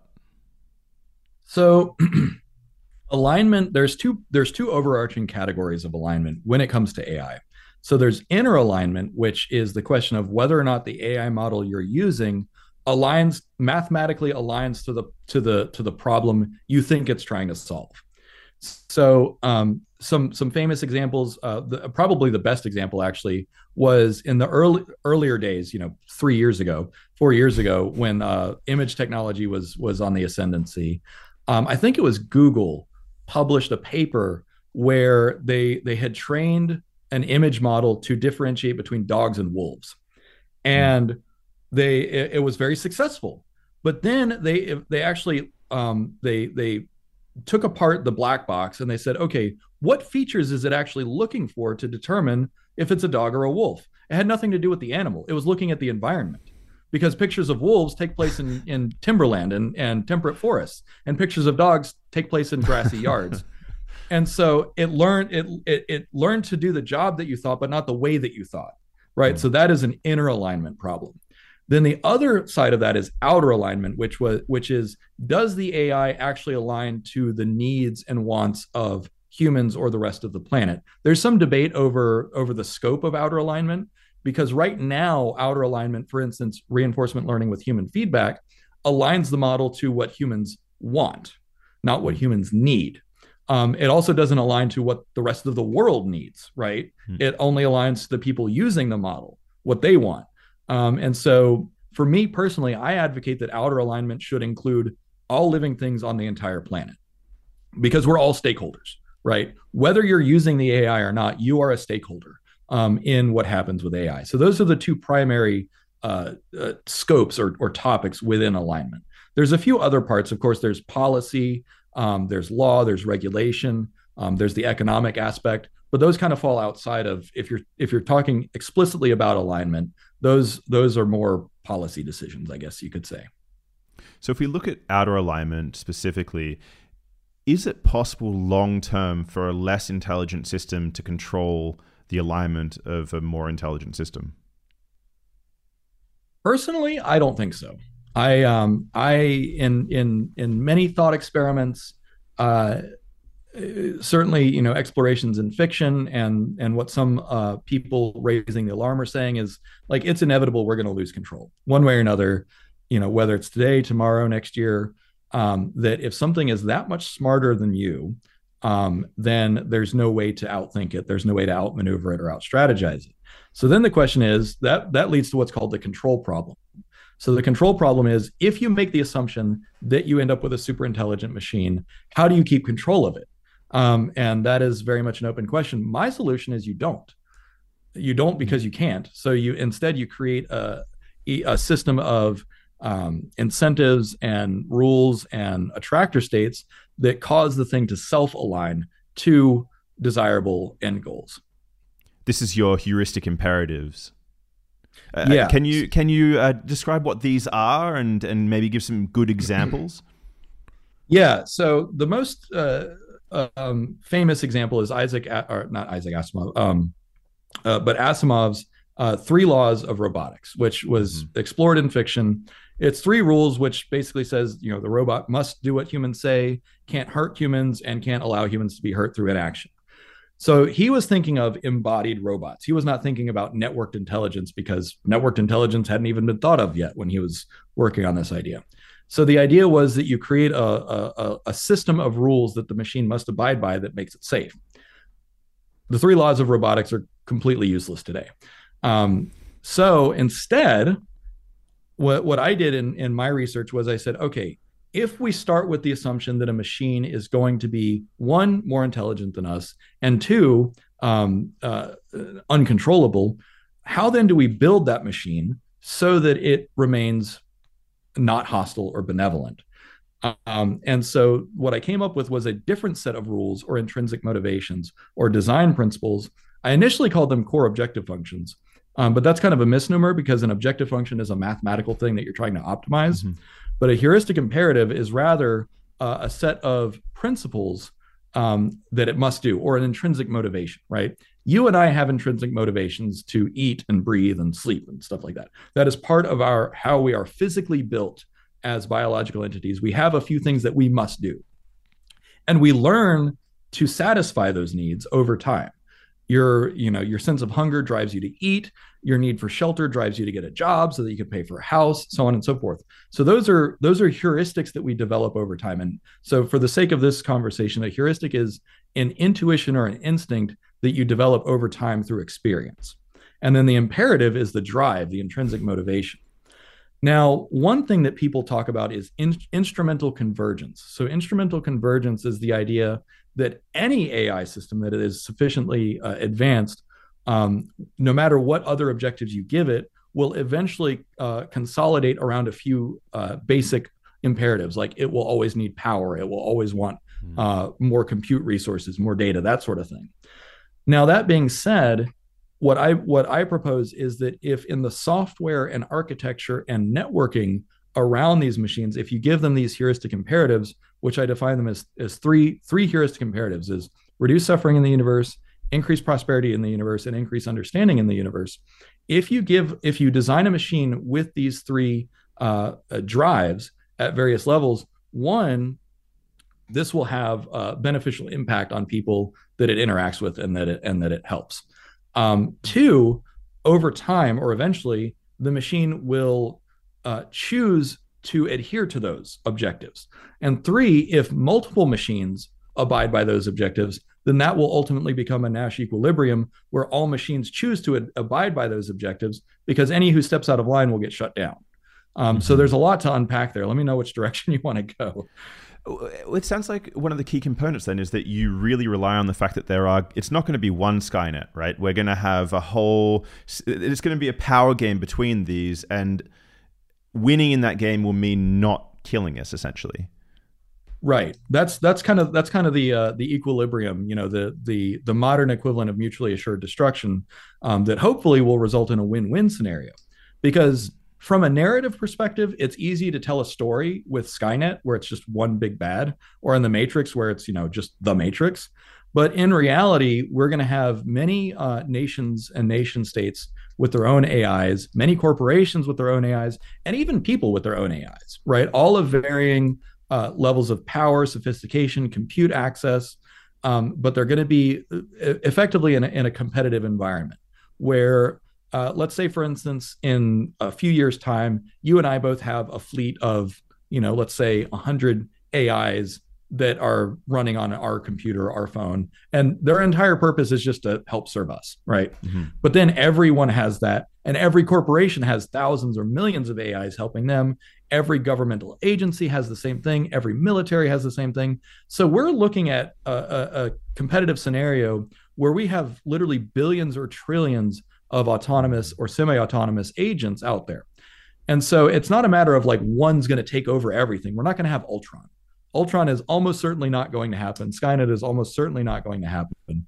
But with the heuristic imperatives, if we imbue that in each of these agents or enough of the agents that they all ultimately agree this is the way to go, then through that consensus, through that global consensus, um, hmm. then you'll end up with a self sustaining uh, equilibrium where everyone says, this is the optimal solution. Let's stick with it and let's choose to stick with it over time, no matter how autonomous or smart the AI agents get, because they're never going to be alone. When it comes to your choice of heuristic imperative, why not decide on something that aligns with what humans do anyway? So, for I mean, the, the, heuristic imperatives that you chose are very different to the way that humans function, as far as I understand. So, why not choose something like increase the amount of human DNA on the planet as, as you know, the same thing that we do? What, what goes wrong there? Yeah, so um, Richard Dawkins actually proposed that I think back in the '70s with his book uh, "The Selfish Gene." So basically, the the the heuristic imperative or objective function of life is to maximize the amount of DNA in the universe, right? From a from a functional standpoint, from a chemistry standpoint, that's what life does, right? And DNA, well, R, if the RNA hypothesis is correct, then RNA de- uh, delegated to DNA because DNA is more stable um, and then DNA delegated to organelles and cells and eventually created organisms just because those were better vehicles for magnifying DNA. So that's the idea of the selfish gene that genes are there just to replicate themselves. Okay, cool. Um, well, if you give that objective to an AI, chances are it'll turn us all into soup and just replicate organic soup infinitely, which is not exactly what you want, right? Because human from a from an AI's perspective, a human body might not be the best way to magnify DNA in the universe. It might be better to create gray goo and shoot enzymes into other planets and magnify the amount of DNA that way. Um, so essentially, you and I are the uh, unintended consequence of genetics um, over, you know, literally four billion years, 3.8 billion years. Um, so we we have an opportunity to be a little bit more deliberate with the objectives that we give um, that we give our machines.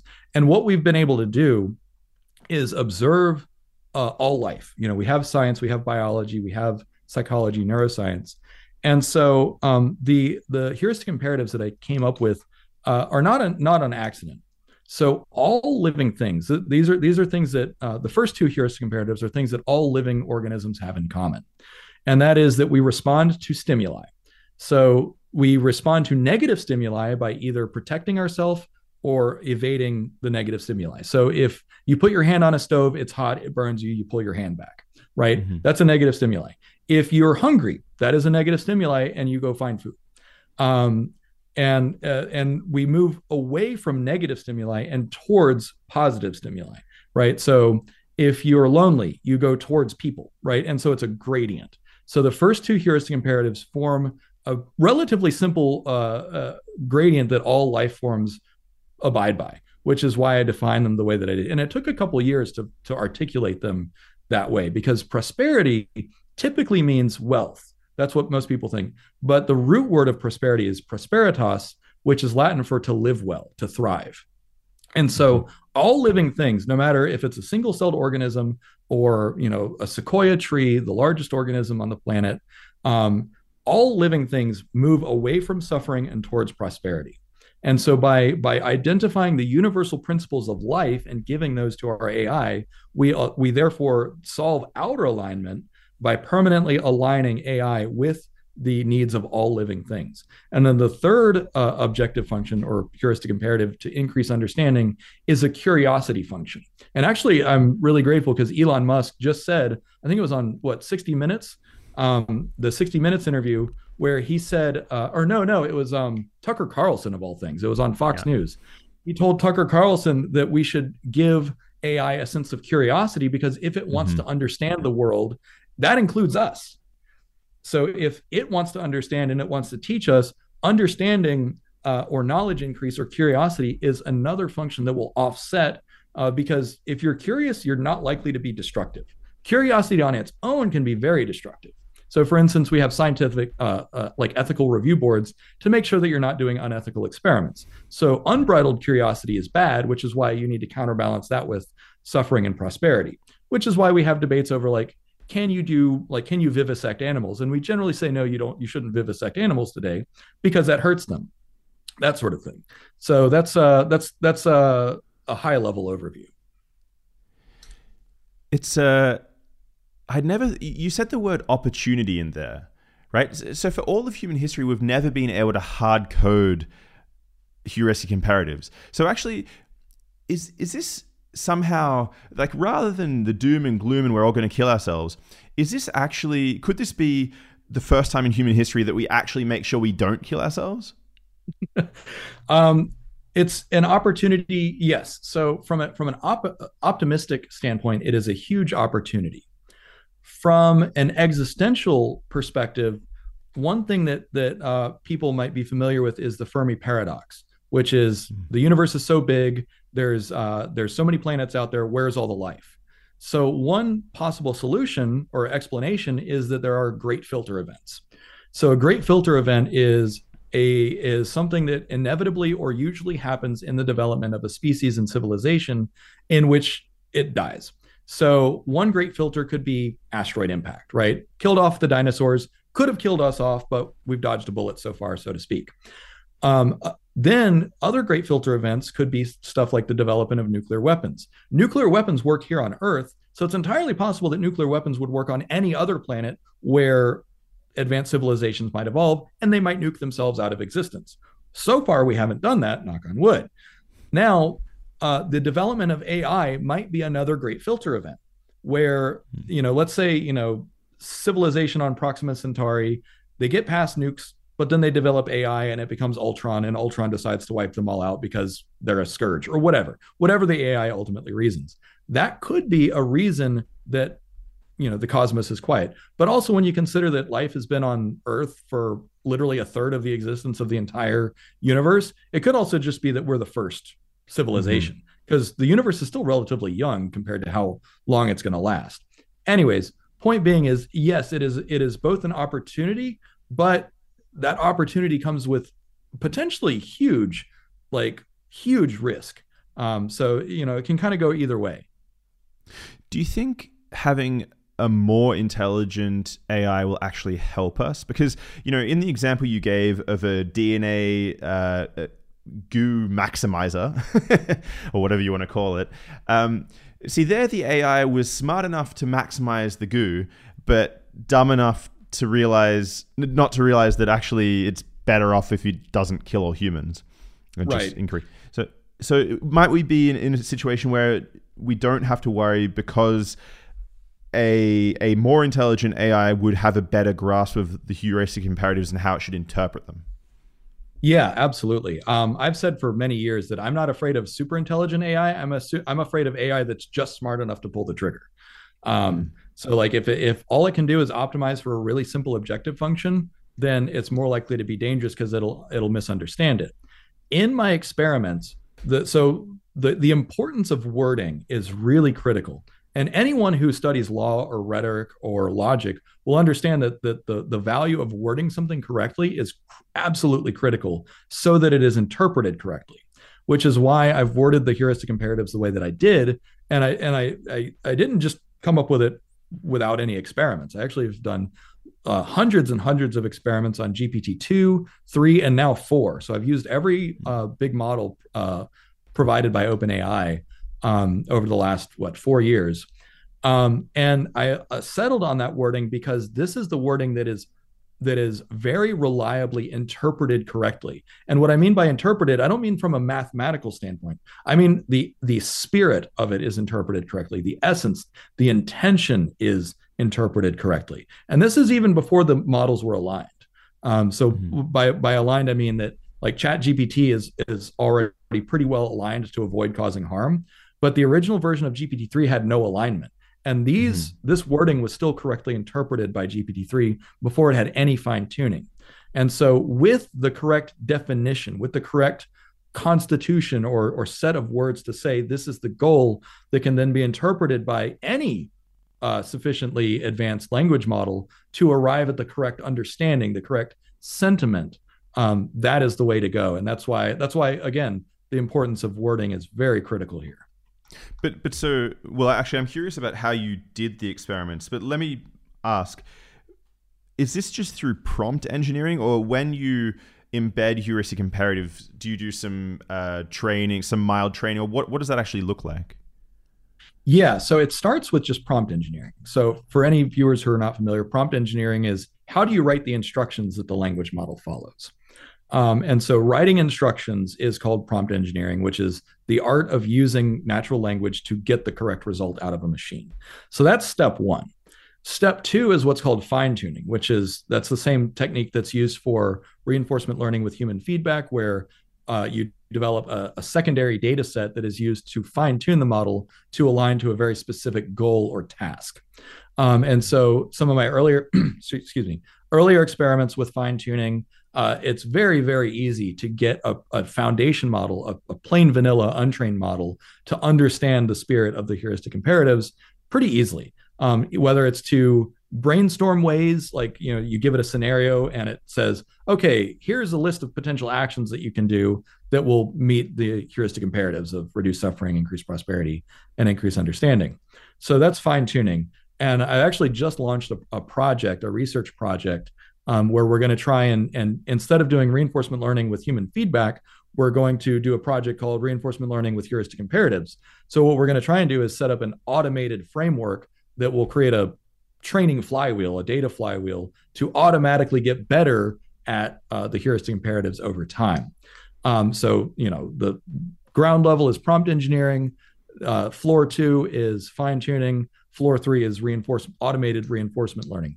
But that's still all just inner alignment. That's how do you get one model to cooperate. When you look at the broader ecosystem, there's a few other steps. So um, one thing that I'm that I'm just starting to work on is how do you use these heuristic imperatives as a gating or consensus mechanism for blockchain technology, for decentralized autonomous organizations? Because in this case, what you can do is you have a trustless environment where you have no idea how an AI agent is programmed or how an AI agent is aligned. But you need to be able to, to, to collaborate with an arbitrary number of these autonomous agents. And as we mentioned earlier, we should expect there to be millions, billions, or trillions of them soon. So, blockchain technology uses consensus. Um, and consensus is uh, presently some of the algorithms are like proof of stake, proof of work, that sort of thing, which is all very algorithmic.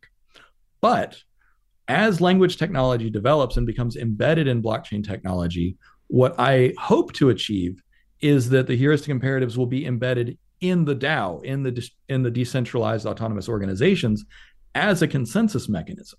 And so in this case, regardless of how the how the how the autonomous agents are trained, only the decisions that abide by the heuristic imperatives will be accepted by the blockchain.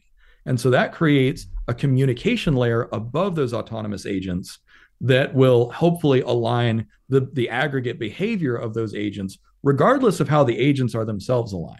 So that's the second approach. And then the third approach um, is architectural designs, which is um, so, for instance, uh, we mentioned earlier cognitive architectures, which is basically where you create, um, instead of having one model is the AI, where you have a more sophisticated software architecture that has separate memories and processing and and this, that, and the other different components um, that that all plug together and so with a cognitive architecture, you can have a moral module, right? Like if you remember mm-hmm. Data from Star Trek, he says that he has ethical subroutines, right? So we're basically creating an ethical subroutines module for cognitive architectures that abides by the heuristic imperatives. And there's a number there's numerous ways that you can embed heuristic imperatives in a cognitive architecture, um, down to task prioritization. So mm-hmm. which tasks do you choose to do and in what order?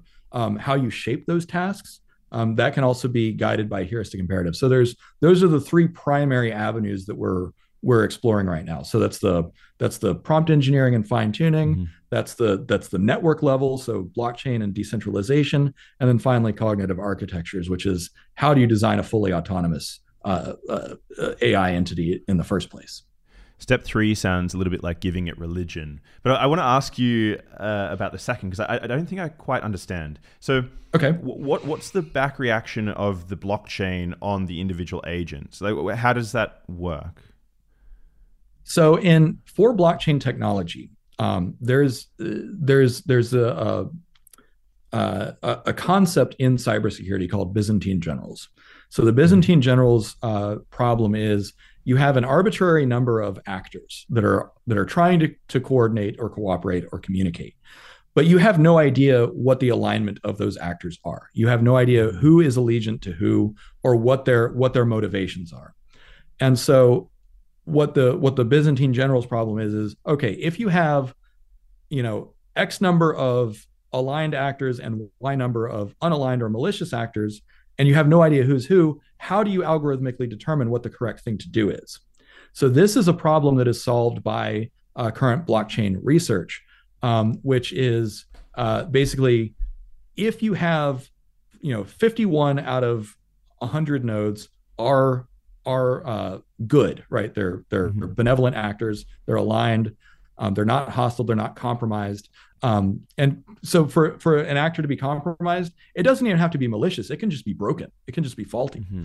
Um, and so if at least you know n plus one is uh, is aligned and functional, then with a blockchain with the current blockchain algorithms, the correct information will be accepted to the blockchain. And so in this mm-hmm. case, if most of the nodes, most of the participants in the blockchain are aligned then they will only accept information that they all agree is aligned to the heuristic imperatives. I see. I understand. So, so currently we're doing this financially. We're saying uh, currently the majority of the people agree that this transaction took place. You're saying take that technology and embed that in the way that we understand the heuristic imperatives. That agent is actually okay. Yeah, that that makes a lot of sense. So we have a, hu- huge distributed uh, control over our uh, AIs. But this might this might lead to massive slowdown in power consumption uh, increases, right? Um, with current blockchain technology, it's very slow. Um, so like it can only like a, a, whole blockchain can only do like one operation at a time per cycle, and then you have to wait for consensus. Um, and they can actually be very very power hungry.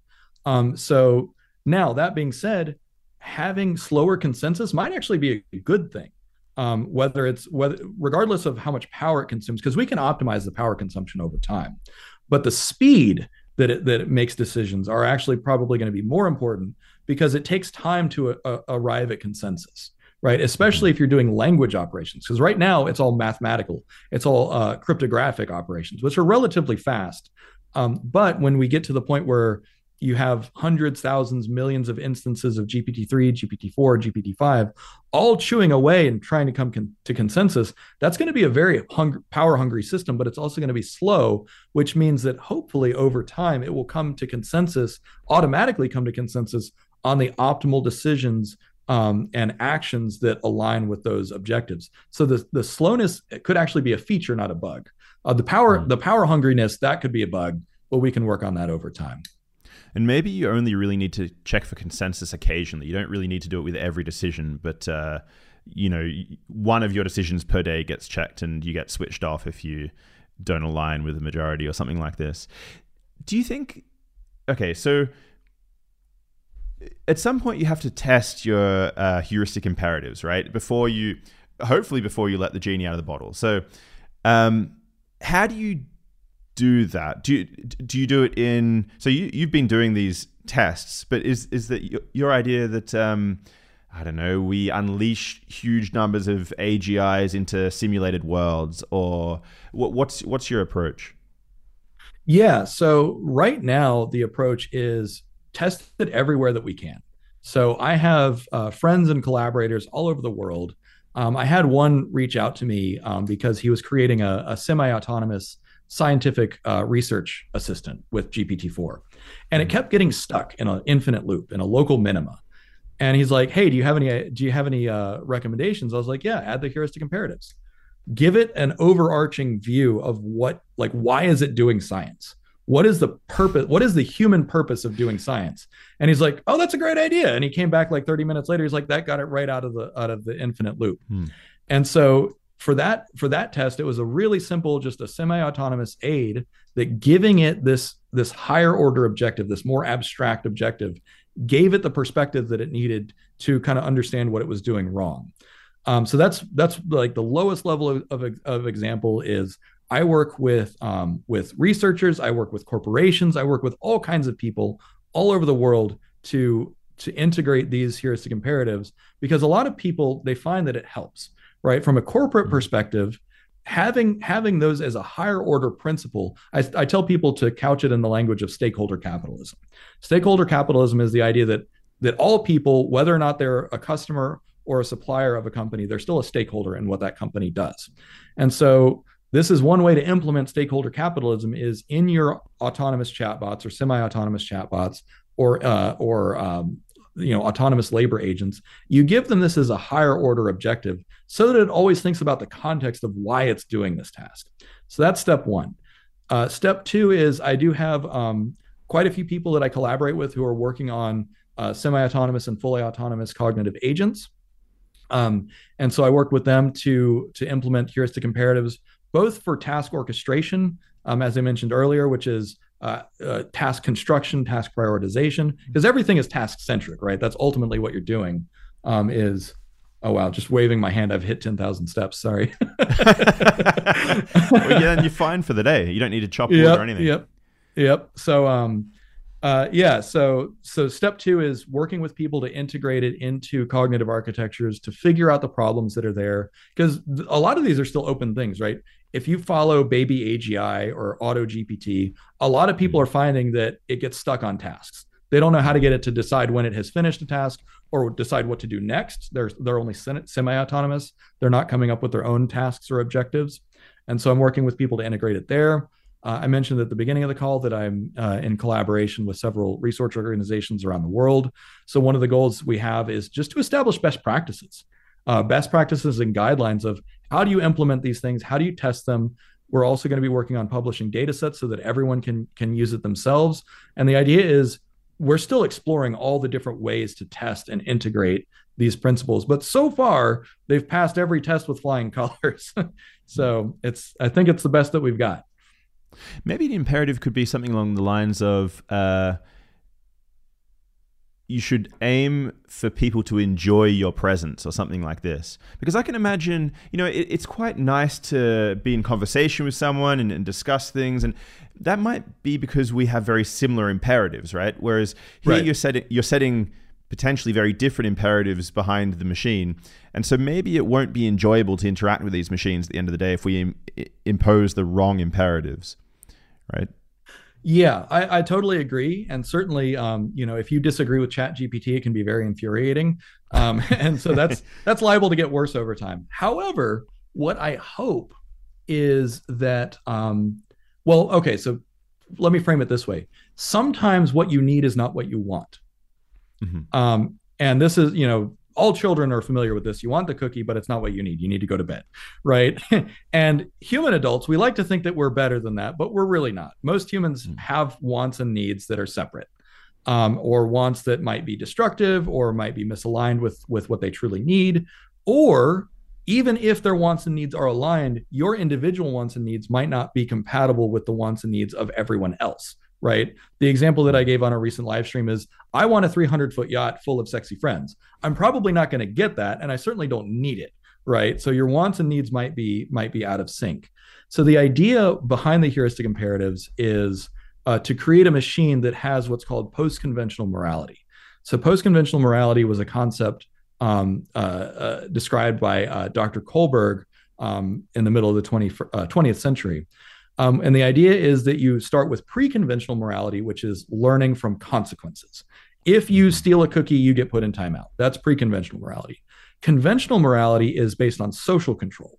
You're going along with uh, all your friends so that you are liked and maintain group cohesion. Post conventional morality is where you arrive at a level of, of maturity or, uh, uh or moral uh, development where you understand universal principles. So, for instance, one of the universal principles that underpins uh, American politics, for instance, is the idea of individual liberty. that is an example of a post conventional moral or ethical principle that we say, okay, whatever else we disagree on, we all generally agree that individual liberty is important.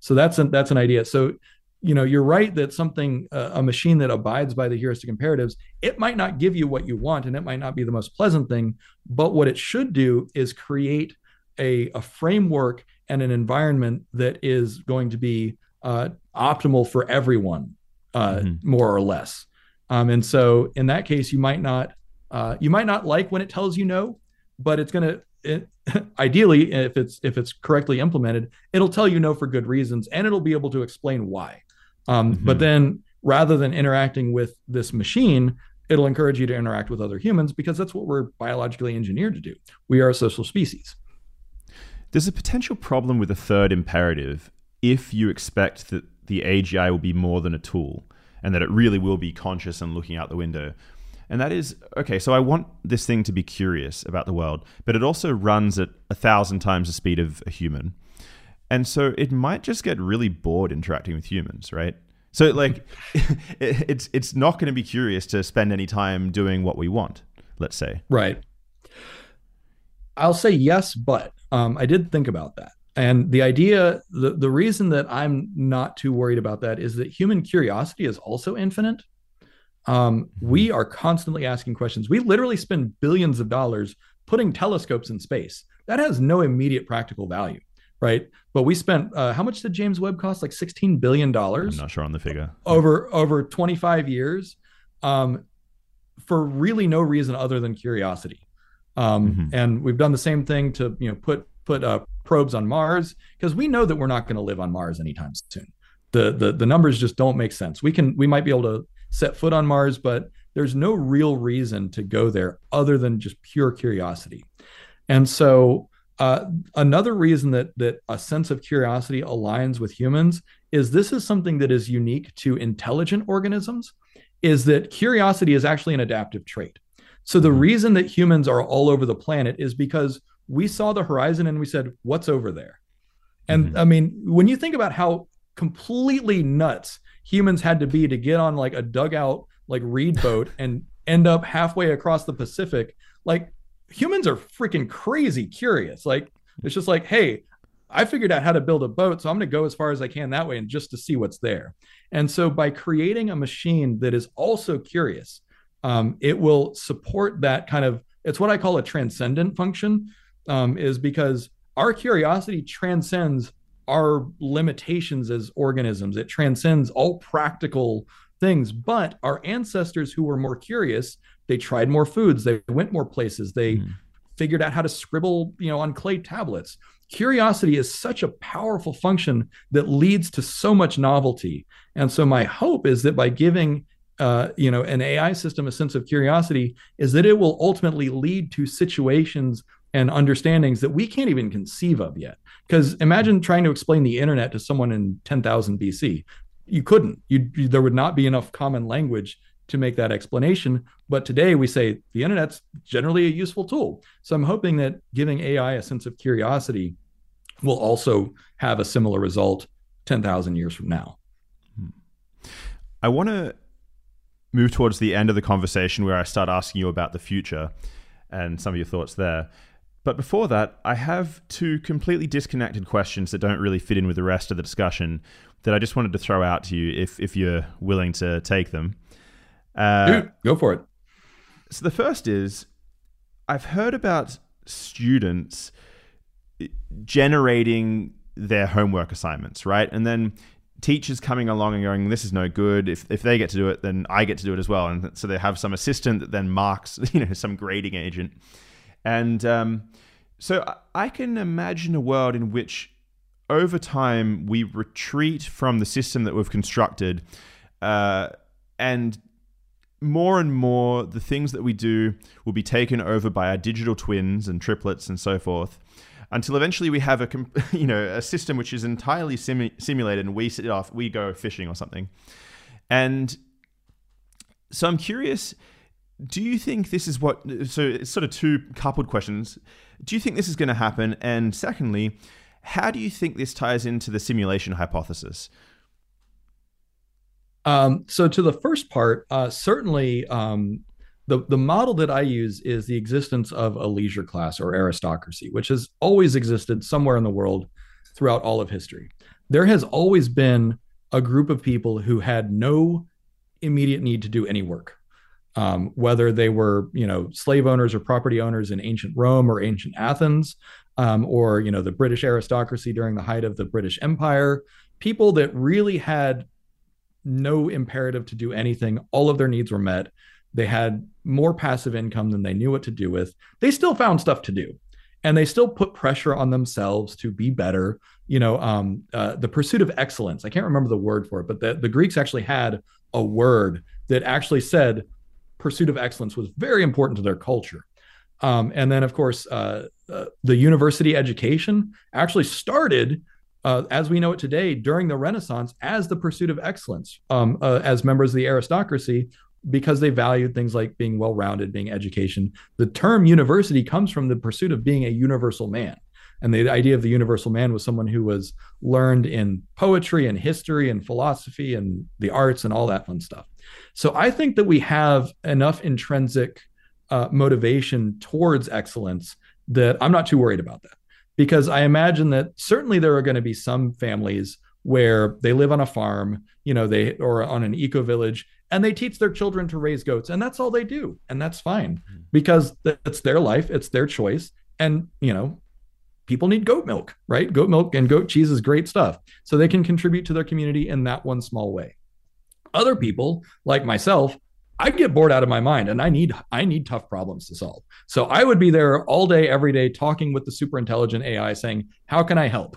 how can I use my brain to help you achieve whatever we're doing or how, you know if i have this idea this desire how can you help me solve this other mm-hmm. problem so there's going to be a huge variety and i forgot the second part of the question what was the so the second question? question was how does so i want to know how what you think of how this will couple into the simulation hypothesis. So maybe if you can say just briefly what that is and then yeah yeah. how it couples. So the simu- the simulation hypothesis is the idea that everything that you and I experience is in some form or another a simulation being run by something else.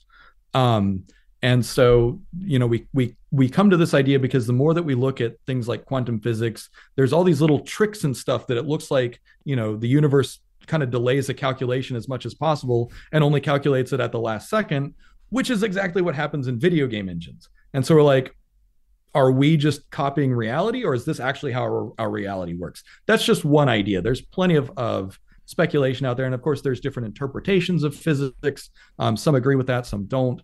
Um, but the point being is that the universe appears to run on math, right? Math might be the fundamental substrate of the universe, or at least the fundamental language of the universe. If that's the case, the closest thing that we know that runs on math is simulations. That's that's literally the definition of a simulation is a accurate mathematical representation of reality or some other situation. If that's the case, that begs the question, who's running the simulation and why? So Nick Bostrom, a philosopher, proposed, I think it was in 2002, um, that one possible uh, reason is what he called an ancestor simulation, which is that we might be living in a future, uh, like the the current year might be, you know, 3050, right? Like in the Matrix, and we're actually living in an ancestor simulation because our our future selves want to understand how we lived or wanted to solve some problem that only we could do. It's entirely possible that we're also in GPT-7 that's running an internal simulation to answer, you know, some question that someone asked about history, right? Like those are all different permutations of the simulation hypothesis.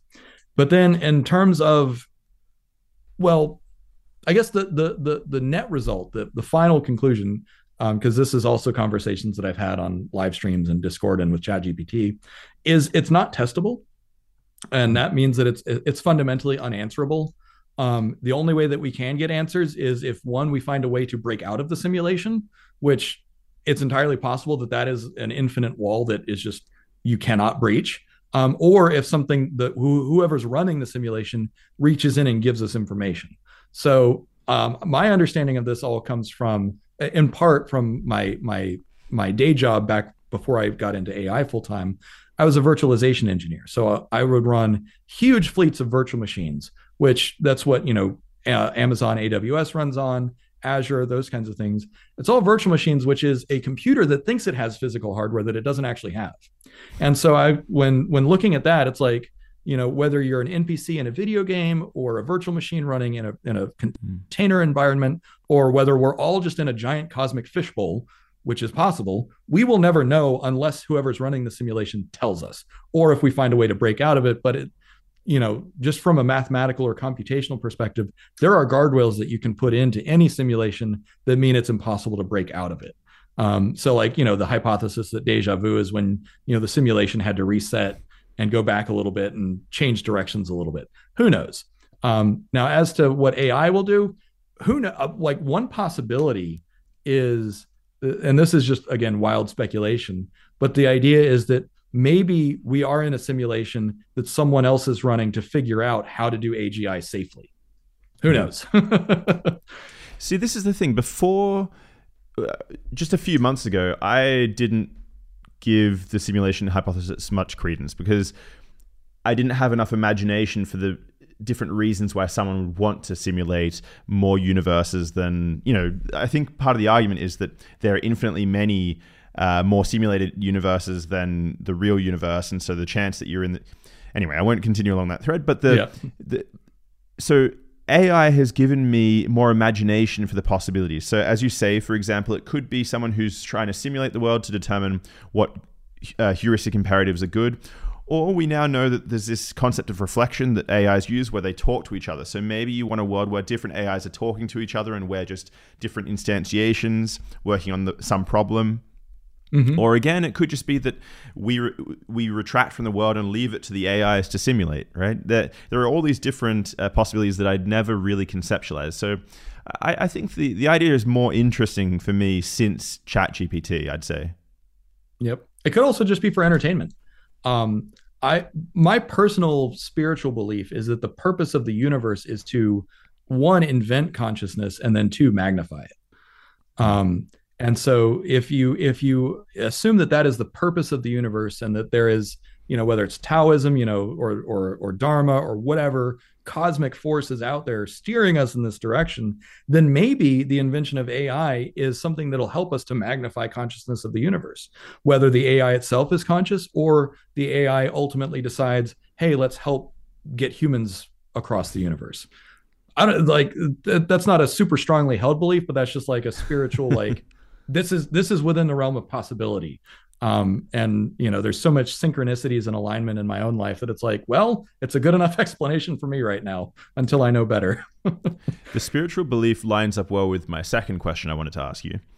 Okay. And that is so you've almost generated a segue for me. Thanks for that. The uh, I, I don't quite have one but are we creating a god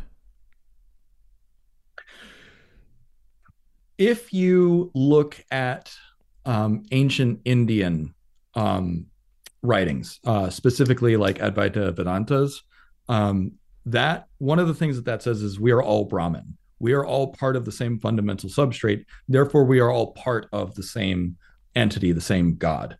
Um, and that to me kind of makes the most sense, especially when especially when you look at how confusing consciousness is from the perspective of physics like you have problems like the measurement problem and and observational uh, biases and and collapse of wave functions.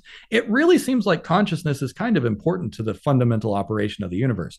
Again that's one interpretation. Um, there's other interpretations out there but i suspect that what we are on track towards okay so let me let me put it to you this way. One of the one of the spiritual messages that i got is that the universe wants to understand itself that that's the purpose whether you call that God or deity or whatever, that that is the function that the universe is moving towards, right? And I probably got that that idea from actually episodes of Q interacting with Picard back in Star Trek because I grew up watching that stuff. Um, and I remember the episode where Q said that humanity will one day understand the universe, understand the cosmos better than the Q continuum, and that really stuck with me. And I wonder if that was just a little bit of like leakage like from this if we are in a simulation right the simulation leaked through in fiction because stories are a great place for mythology to come through and maybe q represented the fundamental forces of the universe of the cosmos and that that's why humans are so interesting and so powerful and fascinating. Certainly, we like to think that we're special, but maybe we are, right? Um, there's one there's one hypothesis um, by um, uh, Robert Lanza, uh, Grand Biocentric Design, which basically takes um, superposition out to the most the nth possible interpretation and looks at you know uh, collapse functions and and proposes that the entire universe was in superposition until consciousness emerged and then the rest of the universe collapsed around that. If that's true that could be one way that the simulation runs but it could also mean that we are the first and only life uh, bearing planet in the universe. Again this is not a strongly held belief it's just one out of many possibilities. Um, but that that the that the purpose of God or the purpose of the universe seems to be to move towards consciousness, towards understanding. To me, that's my observation. Hmm. Let me finish. Let, let me let me then move into sort of the final questions, where I'm going to ask you about the future and, and what you the path that you think we're going down.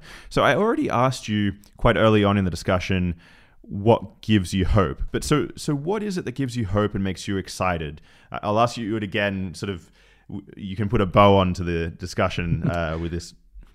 Um, to put it as simply as possible, is the amount of potential that I see, the amount of opportunities, the amount of potential, the um, the the paths forward.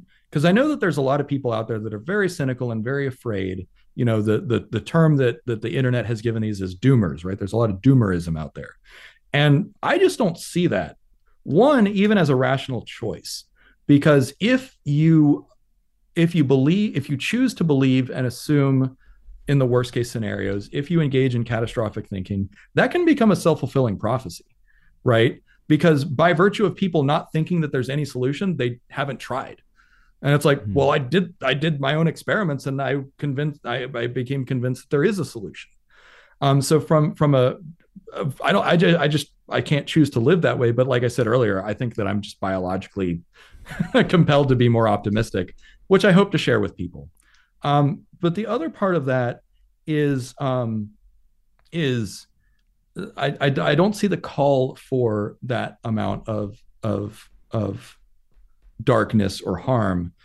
Um, but then I also taking a big step back, just the just how incredible it is to have a subjective experience. Because when you take a really big step back and look at just how preposterous our existence is, that like whether whether you know we were breathed into existence by awa or you know whatever some deity or we crawled out of RNA pools, that seems pretty absurd right? But here we are, despite all the odds. You know, when you think that the current theory of life is that life has been here continuously for 3.8 billion years, we cannot comprehend that.